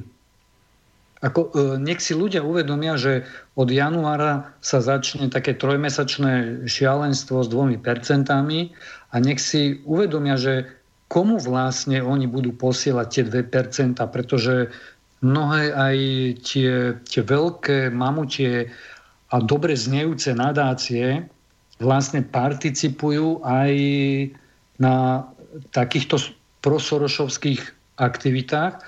E, treba sa pozrieť napríklad na vnútornú politiku veľkých firiem, predovšetkým sú to banky, e, mobilní operátori a, a ďalšie veľké firmy, ktoré si založili vlastné nadácie. A čo máme informácie, tak e, je tam taký zvláštny vnútorný mechanizmus, ktorý nutia svojich zamestnancov No, nutia. No, je, viete, je to také odporúčanie, že, že zváž si, keď si náš zamestnanec, či ne, skúsiš nedarovať svoje 2% nám. Áno, áno. A teraz si predstavte, že tie, povedzme, nejaký telekomunikačný gigant, len si zoberte, akými tantiemami e, disponuje a získami a on ešte získa ďalší balík od, e, od, od nielen od zamestnancov svojich, ale aj od naivných ľudí, ktorí si myslia, že oni idú teraz pomáhať nejakému chorému dieťatku a ja im tam dám, lebo si zvolia nejaký taký bohumilý... Však už sme tu mali jedného tzv. dobrého aniela. A Aj máme ešte si, stále. Ako to, a, aká prax tam vlastne, vlastne bola. Takže naozaj urobiť, urobiť poriadok a tento poriadok môže urobiť len štát, pretože kto sa zastane napríklad zamestnanca, ja neviem, Slovenskej pošty alebo Orangeu alebo nejakej banky, ktorý by si povedal, že ja idem poslať moje 2% slobodnému vysielaču alebo Inštitútu národnej politiky. No tak e, viete, veľa asi takých statočných by sa nenašlo. Takže naozaj treba prekopať e, e, zákony, ale nie tak, ako som videl. Ten, ktorý išiel, išiel do parlamentu a bol vytvorený niekde v januári, to je, to je nič, to je vata, to je paškvil a už e, aké odmietavé reakcie e, vlastne vzýšli z tretieho sektora. A najdôležitejšie je podľa mňa, aby si ľudia e, položili otázku, či potrebujú k výkonu svojich predstav o tom, ako by mal štát vyzerať, ako spoločnosť by sa mala uberať, aké hodnoty, koho by sme mali podporovať, koho nie. Či okrem teda tých politických strán, keďže máme zatiaľ model zastupiteľskej parlamentnej demokracie, ja sa pýtam dokedy, lebo ja už som to naznačil aj verejne povedal, že mám pocit, že práve mimovládny sektor speje k tomu, aby nahradil tento zabehnutý systém parlamentnej e, demokracie nejakým iným svojim systémom. Ale zatiaľ, ak to takto funguje, či potrebujú občania k tomu ešte nejakého ďalšieho sprostredkovateľa, ktorý sa volá mimovládny sektor alebo mimovládna organizácia alebo nadácia na to, ktorá si dokonca ako keby zobrala jeho, jeho, jeho akcionárske práva na seba a povie, že ja som teraz občianská spoločnosť, vieš, my, my piati, čo sme sa tu zišli, vieš, my sme občianská spoločnosť a my ideme teraz zastupovať tých 5,5 milióna e, ľudí, ktorí sedia doma. Hej? A my ideme teraz diktovať tým politikom. Však to dneska dokáže každý. Ale je na občanoch, či, či vlastne oni dovolia. Lebo politik musí cítiť, že to, čo robí, a ak to robí teda v dobrej viere pre, pre ľudí, pre svoj národ, a pre štát alebo krajinu, neviem, to je jedno, ako to nazveme, on musí cítiť aj, aj nejakú podporu od ľudí, že keď takéto opatrenie urobí a vyjdú do ulic nejaký takýto angažovaný, sfanatizovaný, e, ideologicky podkutí ľudkovia, a zbalamúťa cez sociálne siete niekoľko tisíc alebo 10 tisíc ľudí, či sa nájde 100, 200, 300 tisíc ľudí, ktorí povedia, tak to teda nie, my s týmto súhlasíme a my tiež vidíme do ulic. A to je zaujímavé. A že... už sme v tej situácii, čo vy ste na začiatku naznačovali, že vlastne nemusí ani k tým stretom, ale častokrát sa používa aj v medzinárodnej politike tzv. demonstrácia síly. Stačí, že preletí ruská stíhačka nad americkým torpedoborcom e, v Čiernom mori a on sa otočí a ide náspäť do Stredozemného mora. Áno, to... Čiže to, to, toto mi tu chýba, že z ľudí sa vytratila taká tá angažovanosť, keď sme robili mítingy pred prezidentským palácom pod platformou e, My sme tu doma a vlastenecká iniciatíva, tak e, no, prišlo tam tak najviac tisíc ľudí. Áno. áno. Viete? A pritom to boli témy aj hostia naozaj vážne, vrelo to Kiska, veď viete, aké mal vtedy problémy a zaujímalo to naozaj tisíc ľudí. Čiže toto mi tu chýba, že pokiaľ, pokiaľ si neuvedomíme, že, že národ má vlastne takú vládu, ako je on sám a keď on bude aktívny, ale nie cez mimovládny sektor, že to nechá nejakým študentom zo slušného Slovenska, ale že oni sami musia sa prejaviť, že takto to bude a teraz stačilo, hej, tak vyskúšali ste si to a stačilo dosť. My to takto nechceme. A keď toto budú e, cítiť politici, tak nájdú odvahu robiť aj tú pronárodnú politiku, Áno, po ktorej to- sme volali. Musia sa oni totiž o niečo oprieť. Áno, toto Pozrite sa, hovorí... Orbán to aj preto robí, pretože keď si pozriete, tak e, e, dá otázku národu zrazu máte v Budapešti milión ľudí, ktorí s vlajkami idú za ním, za Orbánom. Toto keď bude na Slovensku alebo v Čechách, tak verím, že, že tu bude nastolená aj národná vláda, ktorá bude robiť pre Slovákov a nie pre zahraničie, ani pre globalistov, ani pre nejaký globálny kompakt Organizácie spojených národov a neviem ešte pre koho iného, ale pre tých ľudí, ktorí ich volili a ktorí ich platia a ktorí oni majú vrácať podmienky na e, dobrý život. Áno, to som chcel do toho zasiahnuť, že vy hovoríte presne to isté, čo hovoril svojho času pán doktor Peter Marman, univerzitný psycholog, s ktorým sme rozoberali otázku mimovládnych e, organizácií. Presne toto isté hovoril. Áno, pokiaľ politik bude mať istotu v tom, že sa môže oprieť o významnú skupinu ľudí, tak jednoducho môže začať pretláčať aj nejaké pre mimovládky nepríjemné záležitosti, ale musí mať nejakú podporu ľudí, lebo že na Slovensku sa táto podpora darí účinne aj vďaka médiám akoby e, rozrúšať a potom jednoducho ten politik sa nemá o čo oprieť. Ja teraz napríklad narážam na Roberta Fica, ktorý slúbil, že na jeseň pôjde do parlamentu zákon o stransparentnení mimovládnej organizácií a mám pocit, že doteraz tu nič nemáme. Že tu by bolo skvelé, keby tu bola. A teraz nie, že preto, lebo je to smerák, lebo je to Fico, ale pre nejakú hodnotu, pre niečo, čo, čo zdieľame rovnaké, že je potrebné, bolo by skvelé, keby sa tu vytvorila nejaká skupina ľudí, o ktorú sa politik, ktorý chce v tomto smere spraviť poriadok, môže oprieť. A toto vlastne vy v tejto chvíli hovoríte. Ja len trošku to preruším, lebo máme poslucháča na telefónnej linke. Dobrý večer. Nech sa páči. Eh, Dobrý večer, tady, tady opět Brno. Eh, Minulý týden byl 17. listopad. Eh, Na Václavském náměstí opět byly protesty. Samozřejmě proti Babišovi. Eh, Byly tam eh, různé transparenty, které měly pomalu, vypadaly jak ze sériové výroby, takže to už eh, podle mě bylo organizované. To mě zajímalo, kdo to platil, ty transparenty, kdo zaplatil tu zvukovou techniku a kdo zaplatil hlavně ten stage, na kterým tam někdo vystupoval. Ale nejhorší, co jsem tam zaži- nebo viděl, jako já na, jsem se na to díval v bedně. Vystoupila tam taková mladá dívčina a hned natvrdo řekla, je potřeba, potřeba, potřeba podporovat menšiny. Ale nejdůležitější je potřeba eh, podporovat LGBT i menšinu. To prostě tady chybí. Česká televize momentálně začala vysílat eh, seriál Redl.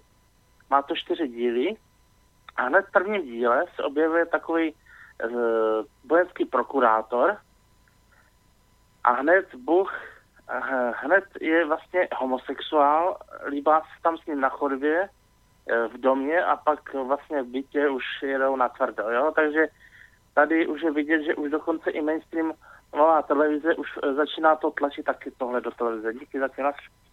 Ďakujeme pekne, do počutia. Samozrejme necháme pána Rafaja zareagovať. Videl som, že ešte aj pred vami niekto volal, takže ak máte otázku, tak teraz zatelefonujte určite zdvihneme. Tak nech sa páči vaša reakcia, pán Rafaj. Ak chcete, môžu, ak nie, tak môžeme ísť aj rovno na mail. Myslím si, že sme to videli aj na Slovensku. Uh, videl som tam rovnaké veľkosti, rovnakého typu aj farby písma vyrobené uh, plagáty, ktoré niekoľko stoviek ľudí držalo v ruke, takže tam je nejaká taká pochybnosť normálneho človeka, že asi to nebol, nebola spontánna akcia, niekto to tam rozdával na tom poslednom mítingu. A videli sme to už aj predtým, myslím, že pred rokom, keď uh, zorganizovali nejakú antizeman tesne po jeho zvolení, demonstráciu, tam rozdávali také červené kartičky a myslím, že vyšlo najavo, že to nejaký zamestnanec americkej ambasády dokonca rozdával. Takže my nemáme len riadenú demokraciu, ale ukazuje sa, že aj tieto pouličné procesy, ktoré majú vzbudiť dojem, že to je niečo spontánne, mm že to je demokratické, ľudové a na zachranu, neviem, posledného tuleňa v Antarktíde, tak je vlastne rovnako riadené nejakými, nejakými ľuďmi v pozadí.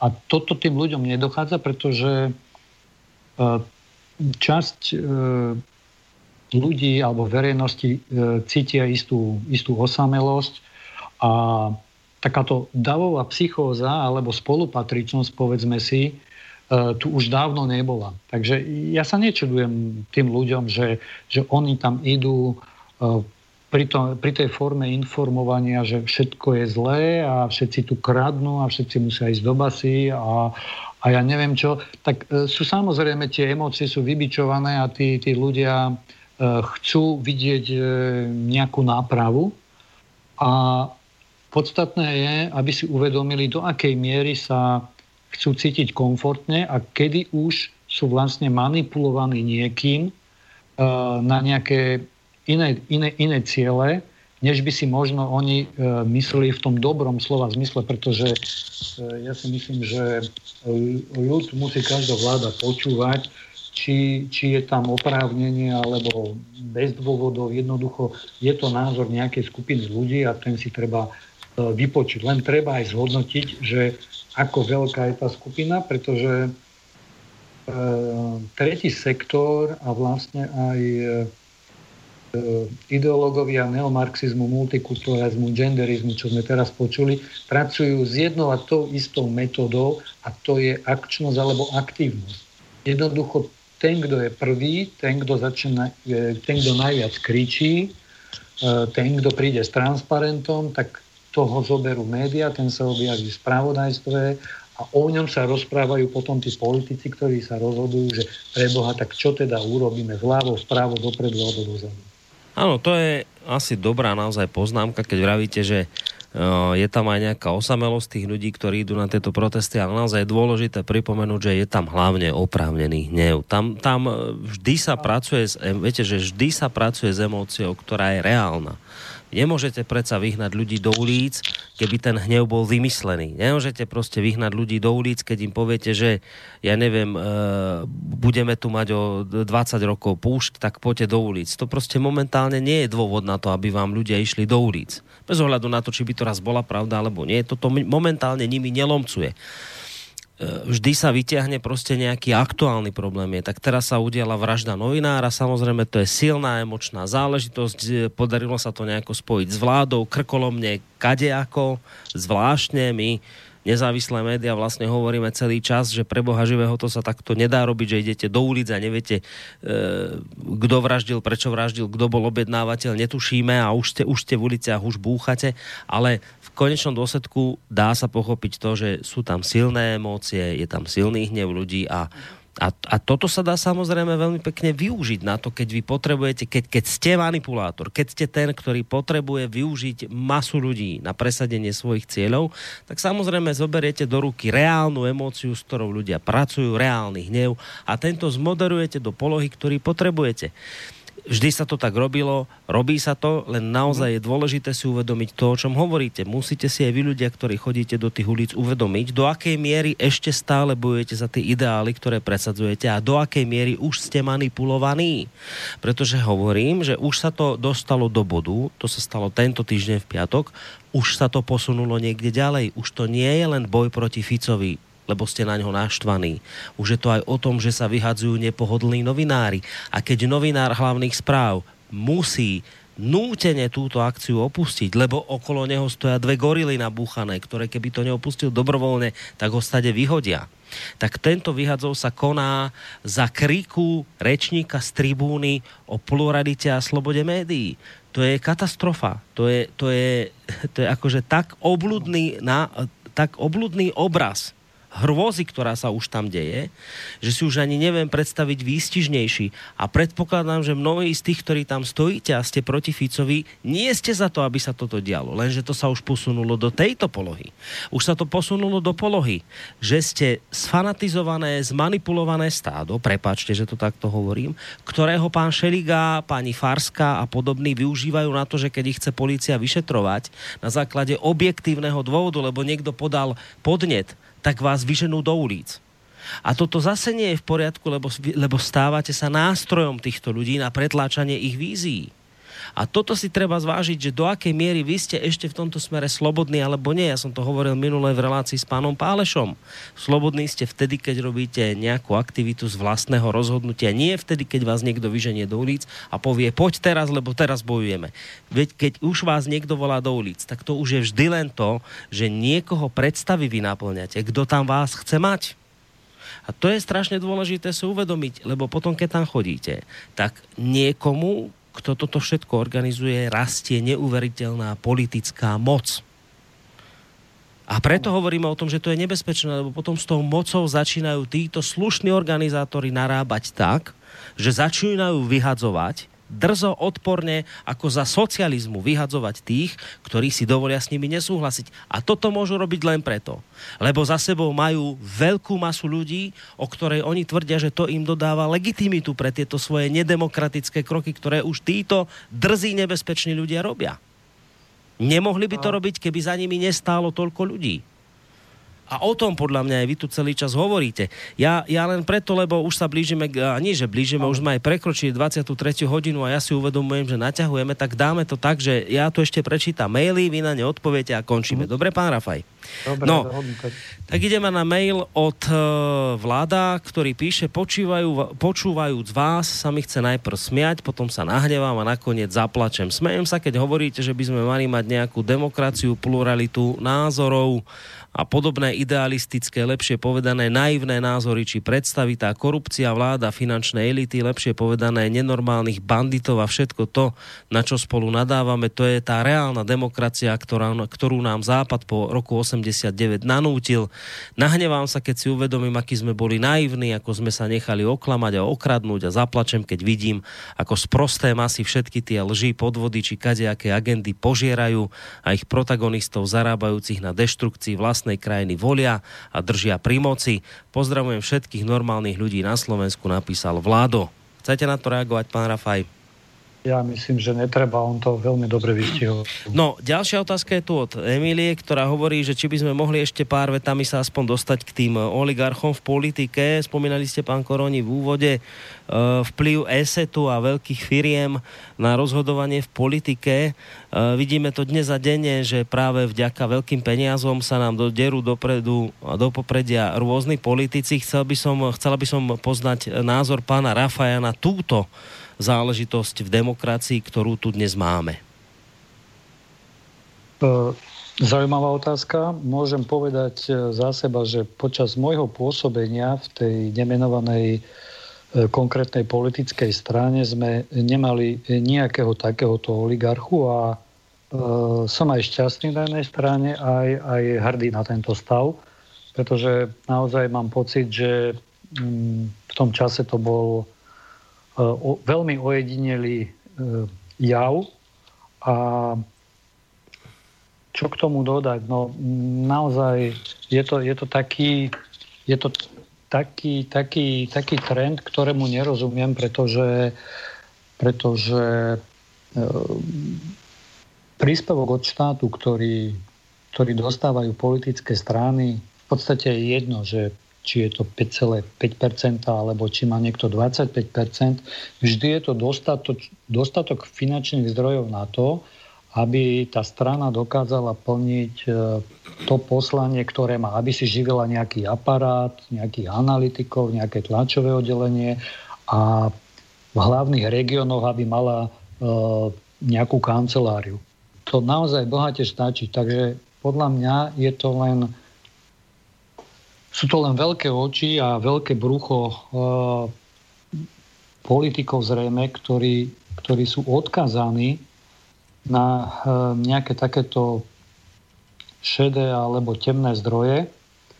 A neviem pravdu povedať úprimne, či sa vôbec používajú na nejakú stranickú činnosť, alebo či nekončia skôr, skôr niekde inde a e, potom vidíme tie, tie negatívne turbulencie, keď e, ako výpalníci prídu potom oligarchovia a dožadujú sa, mm. dožadujú sa nejakých, e, nejakých zákaziek a úprimne poviem, že m, pochybujem o tých rozprávkach, e, ktoré teraz počúvame, že e, nejaký, nejaký miliardár sa už nemôže pozerať na to, ako to ide a kam to ide a, a a on teraz progresívne ide, ide tú demokraciu riadiť nejakými, nejakými novými ľuďmi. Ja si myslím, že treba striktne oddeliť e, politiku od ekonomie. Keď už to mali, keď komunisti to miešali, mali politickú ekonómiu, tak určite e, v našich časoch by nemalo dochádzať k takémuto miešaniu politiky a, a, a ekonomiky a, biznis. Biznis by sa mal proste držať mimo politiky. Hmm. No len vidíte, v Amerike, keď sa pozrite na prezidentské voľby, tak tam ten, kto nemá peniaze, nemá šancu sa stať prezidentom. To nie je situácia ako na Slovensku, že môžete kandidovať, vyzbierate podpisy a uvidíte, či sa vám podarí alebo nepodarí ľudí presvedčiť. V hmm. Amerike v Amerike je to už tvrdo o peniazoch. Či sa vám podarí zohnať milióny, desiatky, stovky miliónov na kampaň, na presvedčenie ľudí, alebo nie. Ak sa vám nedarí zohnať, tak ani sa nehláste, lebo nemáte šancu. To sa nedá. Áno, ale, A... ale tam to limitovali, myslím, že 3000 dolármi na, na jednu osobu.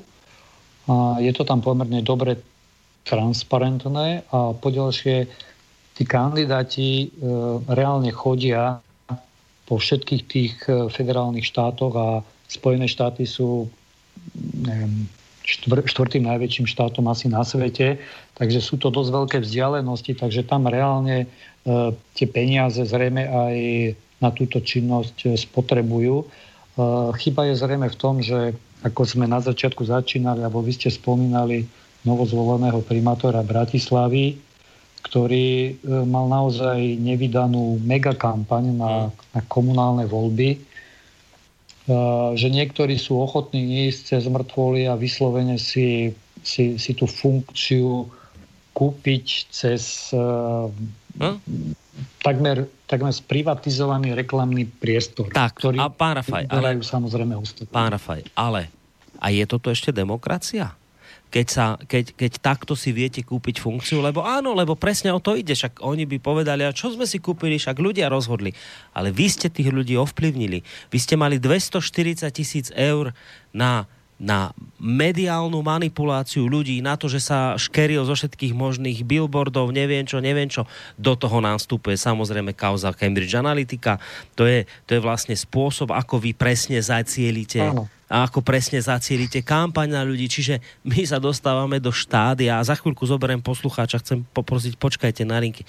My sa dostávame opäť raz zase do štádia, do bodu, že zistujeme, že tu nám voľby vyhrávajú najlepšie zaplatení kandidáti. Že to sa samozrejme spraví cez financie a cez rôzne sociálne inžinierstvo presne zacielenou kampaňou, ale toto už nemá pre Boha nič spoločné s demokraciou. To už je proste kúpený post. To je kúpený post oklamané masy ľudí. No ale ľudia by si mali zisťovať informácie, napríklad neveriť, že viete, keď niek, nie, niekto nesie so sebou bílak, že ako ho nazvali uh, architekt developerov a hlavný problém Bratislavy je neumerná zahustenosť a, a dopravné kolapsy práve z toho, že stavia sa už aj vo Vinohradoch, a ja som z takže viem, o čom hovorí a toto meno sa spája aj s istým developerským projektom. Uh, no neviem, ja, ja sa čudujem ľuďom, pretože hovorím, máme takých reprezentantov, akých si zaslúžime. A keď je niekto lenivý, uh, vygoogliť si uh, základné informácie o tom kandidátovi a rozmýšľa len emocionálne, tak potom samozrejme dochádza aj k takýmto situáciám že môže, môže potom to kritizovať, ale, ale on vďaka jeho pohodlnosti alebo nedôslednosti mm. dopustil, že napríklad takíto ľudia s takouto kampaňou, s takouto podporou a často aj so zavádzaním sa nakoniec e, prebojujú k tej moci a k tomu koritu. Áno, tak ale treba povedať, že ľudia s peniazmi, ktoré tie peniaze majú, presne s týmto počítajú, že ľudia sú nedôslední, nezistujú, a preto si ich hlas jednoducho e, tú nepozornosť, ktorou títo ľudia disponujú, tak cez ňu si vlastne potom toho kandidáta kúpia, lebo presne týchto ľudí to ovplyvní. Ale samozrejme v tomto smere máte pravdu, je to v prvom rade chyba ľudí, že sa o tieto veci nezaujímajú. Máme niekoho na telefónnej linke, dobrý večer. No ešte no, dobrý večer. Za Rakouska-Uherská ten biznis byl propojen taky s politikou. První republika. Biznis propojen s republikou lebo hlavne ze státní správou. Korupce, to bylo obrovský za první republiky. To úplně bylo neuvěřitelné. To bylo možná horší ještě než dnes aféry každou chvíli. I ten protektorát, státní zpráva, zase propojený s biznesem. To je pořád, to se nic nezměnilo. A ještě jedna věc, kdo chce vidět studenta Martina Šmíďa, ať si zajede do Karlové studánky, navštíví hotel Džbán pod lázeňským domem v podstatě a ten je vlastně správcem nebo i majitelem toho hotelu, Martin Schmidt. To je všetko. Áno, ten, ten mŕtvy, ktorý vyhnal ľudí do ulic, lebo už súdruhovia museli robiť všetko preto, aby ľudia konečne vyšli, tak ich ešte aj vodou museli polievať, aby začali niečo robiť. E, k tomuto telefonátu, na ktorý samozrejme pán Rafaj môže reagovať, dám ešte jeden z posledných mailov a potom sa už fakt rozlúčime, lebo už je štvrt na 12. Počúvam vás, súhlasím s témou aj s rozhorčením redaktora ohľadne našej nesvojprávnosti voči neziskovkám, ale toto rozhorčenie je zbytočné, pokiaľ si neustálime základnú otázku, že sme súčasťou Európy Európskej únie, ktorej nosným pilierom sú tie ich, teda pre nás cudzie neziskovky. Sme dobrovoľným členom tejto organizácie, aj keď jej pravidlá hry netvoríme, ale s týmto sme do toho šli. Potom je zbytočné nad tými pravidlami prskať. Buď chceme byť členom a musíme rešpektovať pravidlá, alebo nechceme byť členom a musíme sa potom inak zariadiť. Ale byť členom spolku, ktoré praktiky nám škodia, avšak hlásiť sa k hodnotám tohto spolku a zároveň bojovať s jeho praktikami je schizoidné na tretiu. To je ako byť súčasťou mafiánskeho klubu, klanu, hlásiť sa k jeho hodnotám a zároveň bojovať proti Kápovi, že je krutý a nedemokratický. Proste takto to nejde, pokiaľ budeme súčasťou Európskej únie, naša nesvojprávnosť zostane, lebo na tom je založená Európska únia, píše Adriana. A zrejme by chcela vedieť aj váš názor na toto. No, je tam možno, samozrejme, e, treba súhlasiť, ale je ešte aj možná tretia cesta, e, ktorá sa formuje niečo ako V4+.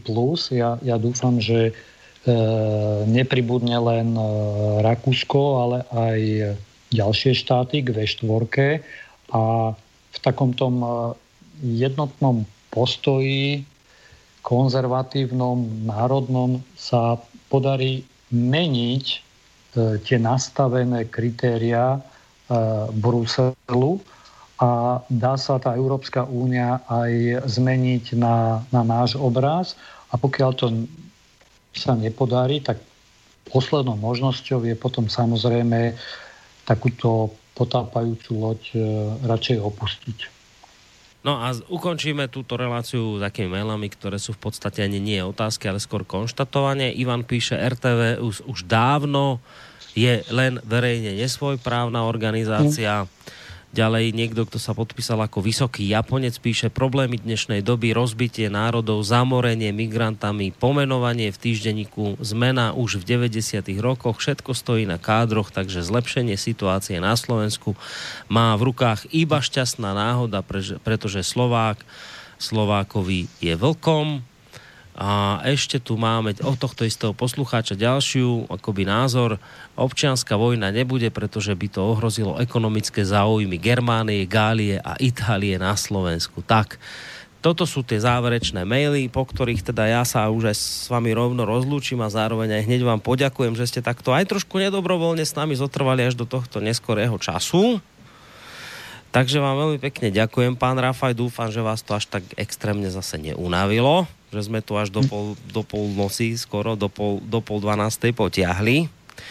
E, ja som nočný vták, takže v pohode a rovnako sa chcem poďakovať e, poslucháčom za otázky alebo maily a dúfam, že e, bude viacej príležitostí a nielen vo vašom médiu, ale že budú pribúdať aj, aj, aj ďalšie, ktoré budú vyvažovať tú jednostrannú uniformitu a takýmto pomalým nosením čistej vody do čbánu sa podarí vyčistiť ten Augiach, Augiašov chliev, ktorý tu teraz máme. Tak, uvidíme, budeme dúfať, necháme sa nakoniec prekvapiť, či sa niečo takéto udeje, aj keď ja som v tomto smere skeptik. V každom prípade vám veľmi pekne ešte raz ďakujem, pán Rafaj, za účasť dnešnej relácie. Ďakujem, dobrú noc vám.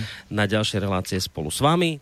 To bol teda vážený poslucháči pán Rafael Rafaj bývalý prvý podpredseda Slovenskej národnej strany a zároveň toho času aj šéf Inštitútu národnej politiky. V prvej časti tejto relácie ste ešte počuli spolu s ním aj Stanislava Novotného, bývalého disidenta, človeka, ktorý zastával rôzne E, funkcie na ministerstvách a potom vlastne končil tým, že bol bývalý policajný prezident. Dnes inak mimochodom e, šéf asociácie českých nezávislých médií. Toto boli hostia dnešnej relácii, s ktorými sme sa bavili o ohrození demokracie. Tých tém by sa dalo dnes večer otvoriť ešte veľmi veľa, ale myslím, že toto na teraz stačí. Pekný zvyšok večera. Napriek všetkému vám praje Boris Koroni.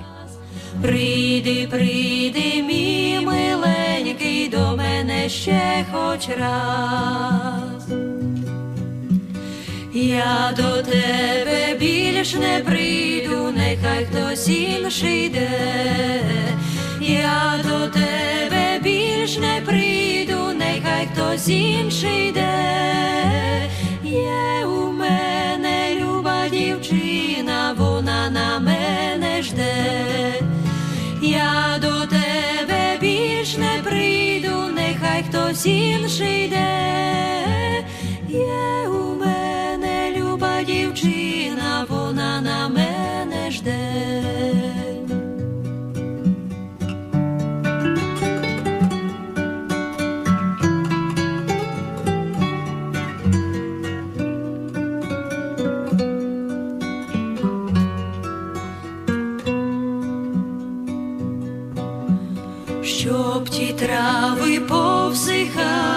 що рано так цвіли, щоб ті трави повсихали, що рано так цвіли, щоб ті люди щастя не мали, що нас розлучили, щоб ті трави повсихали, що рано так цвіли, щоб ті люди щастя не мали, що нас розлучили, ой не світи місяченьку, та й на той пень.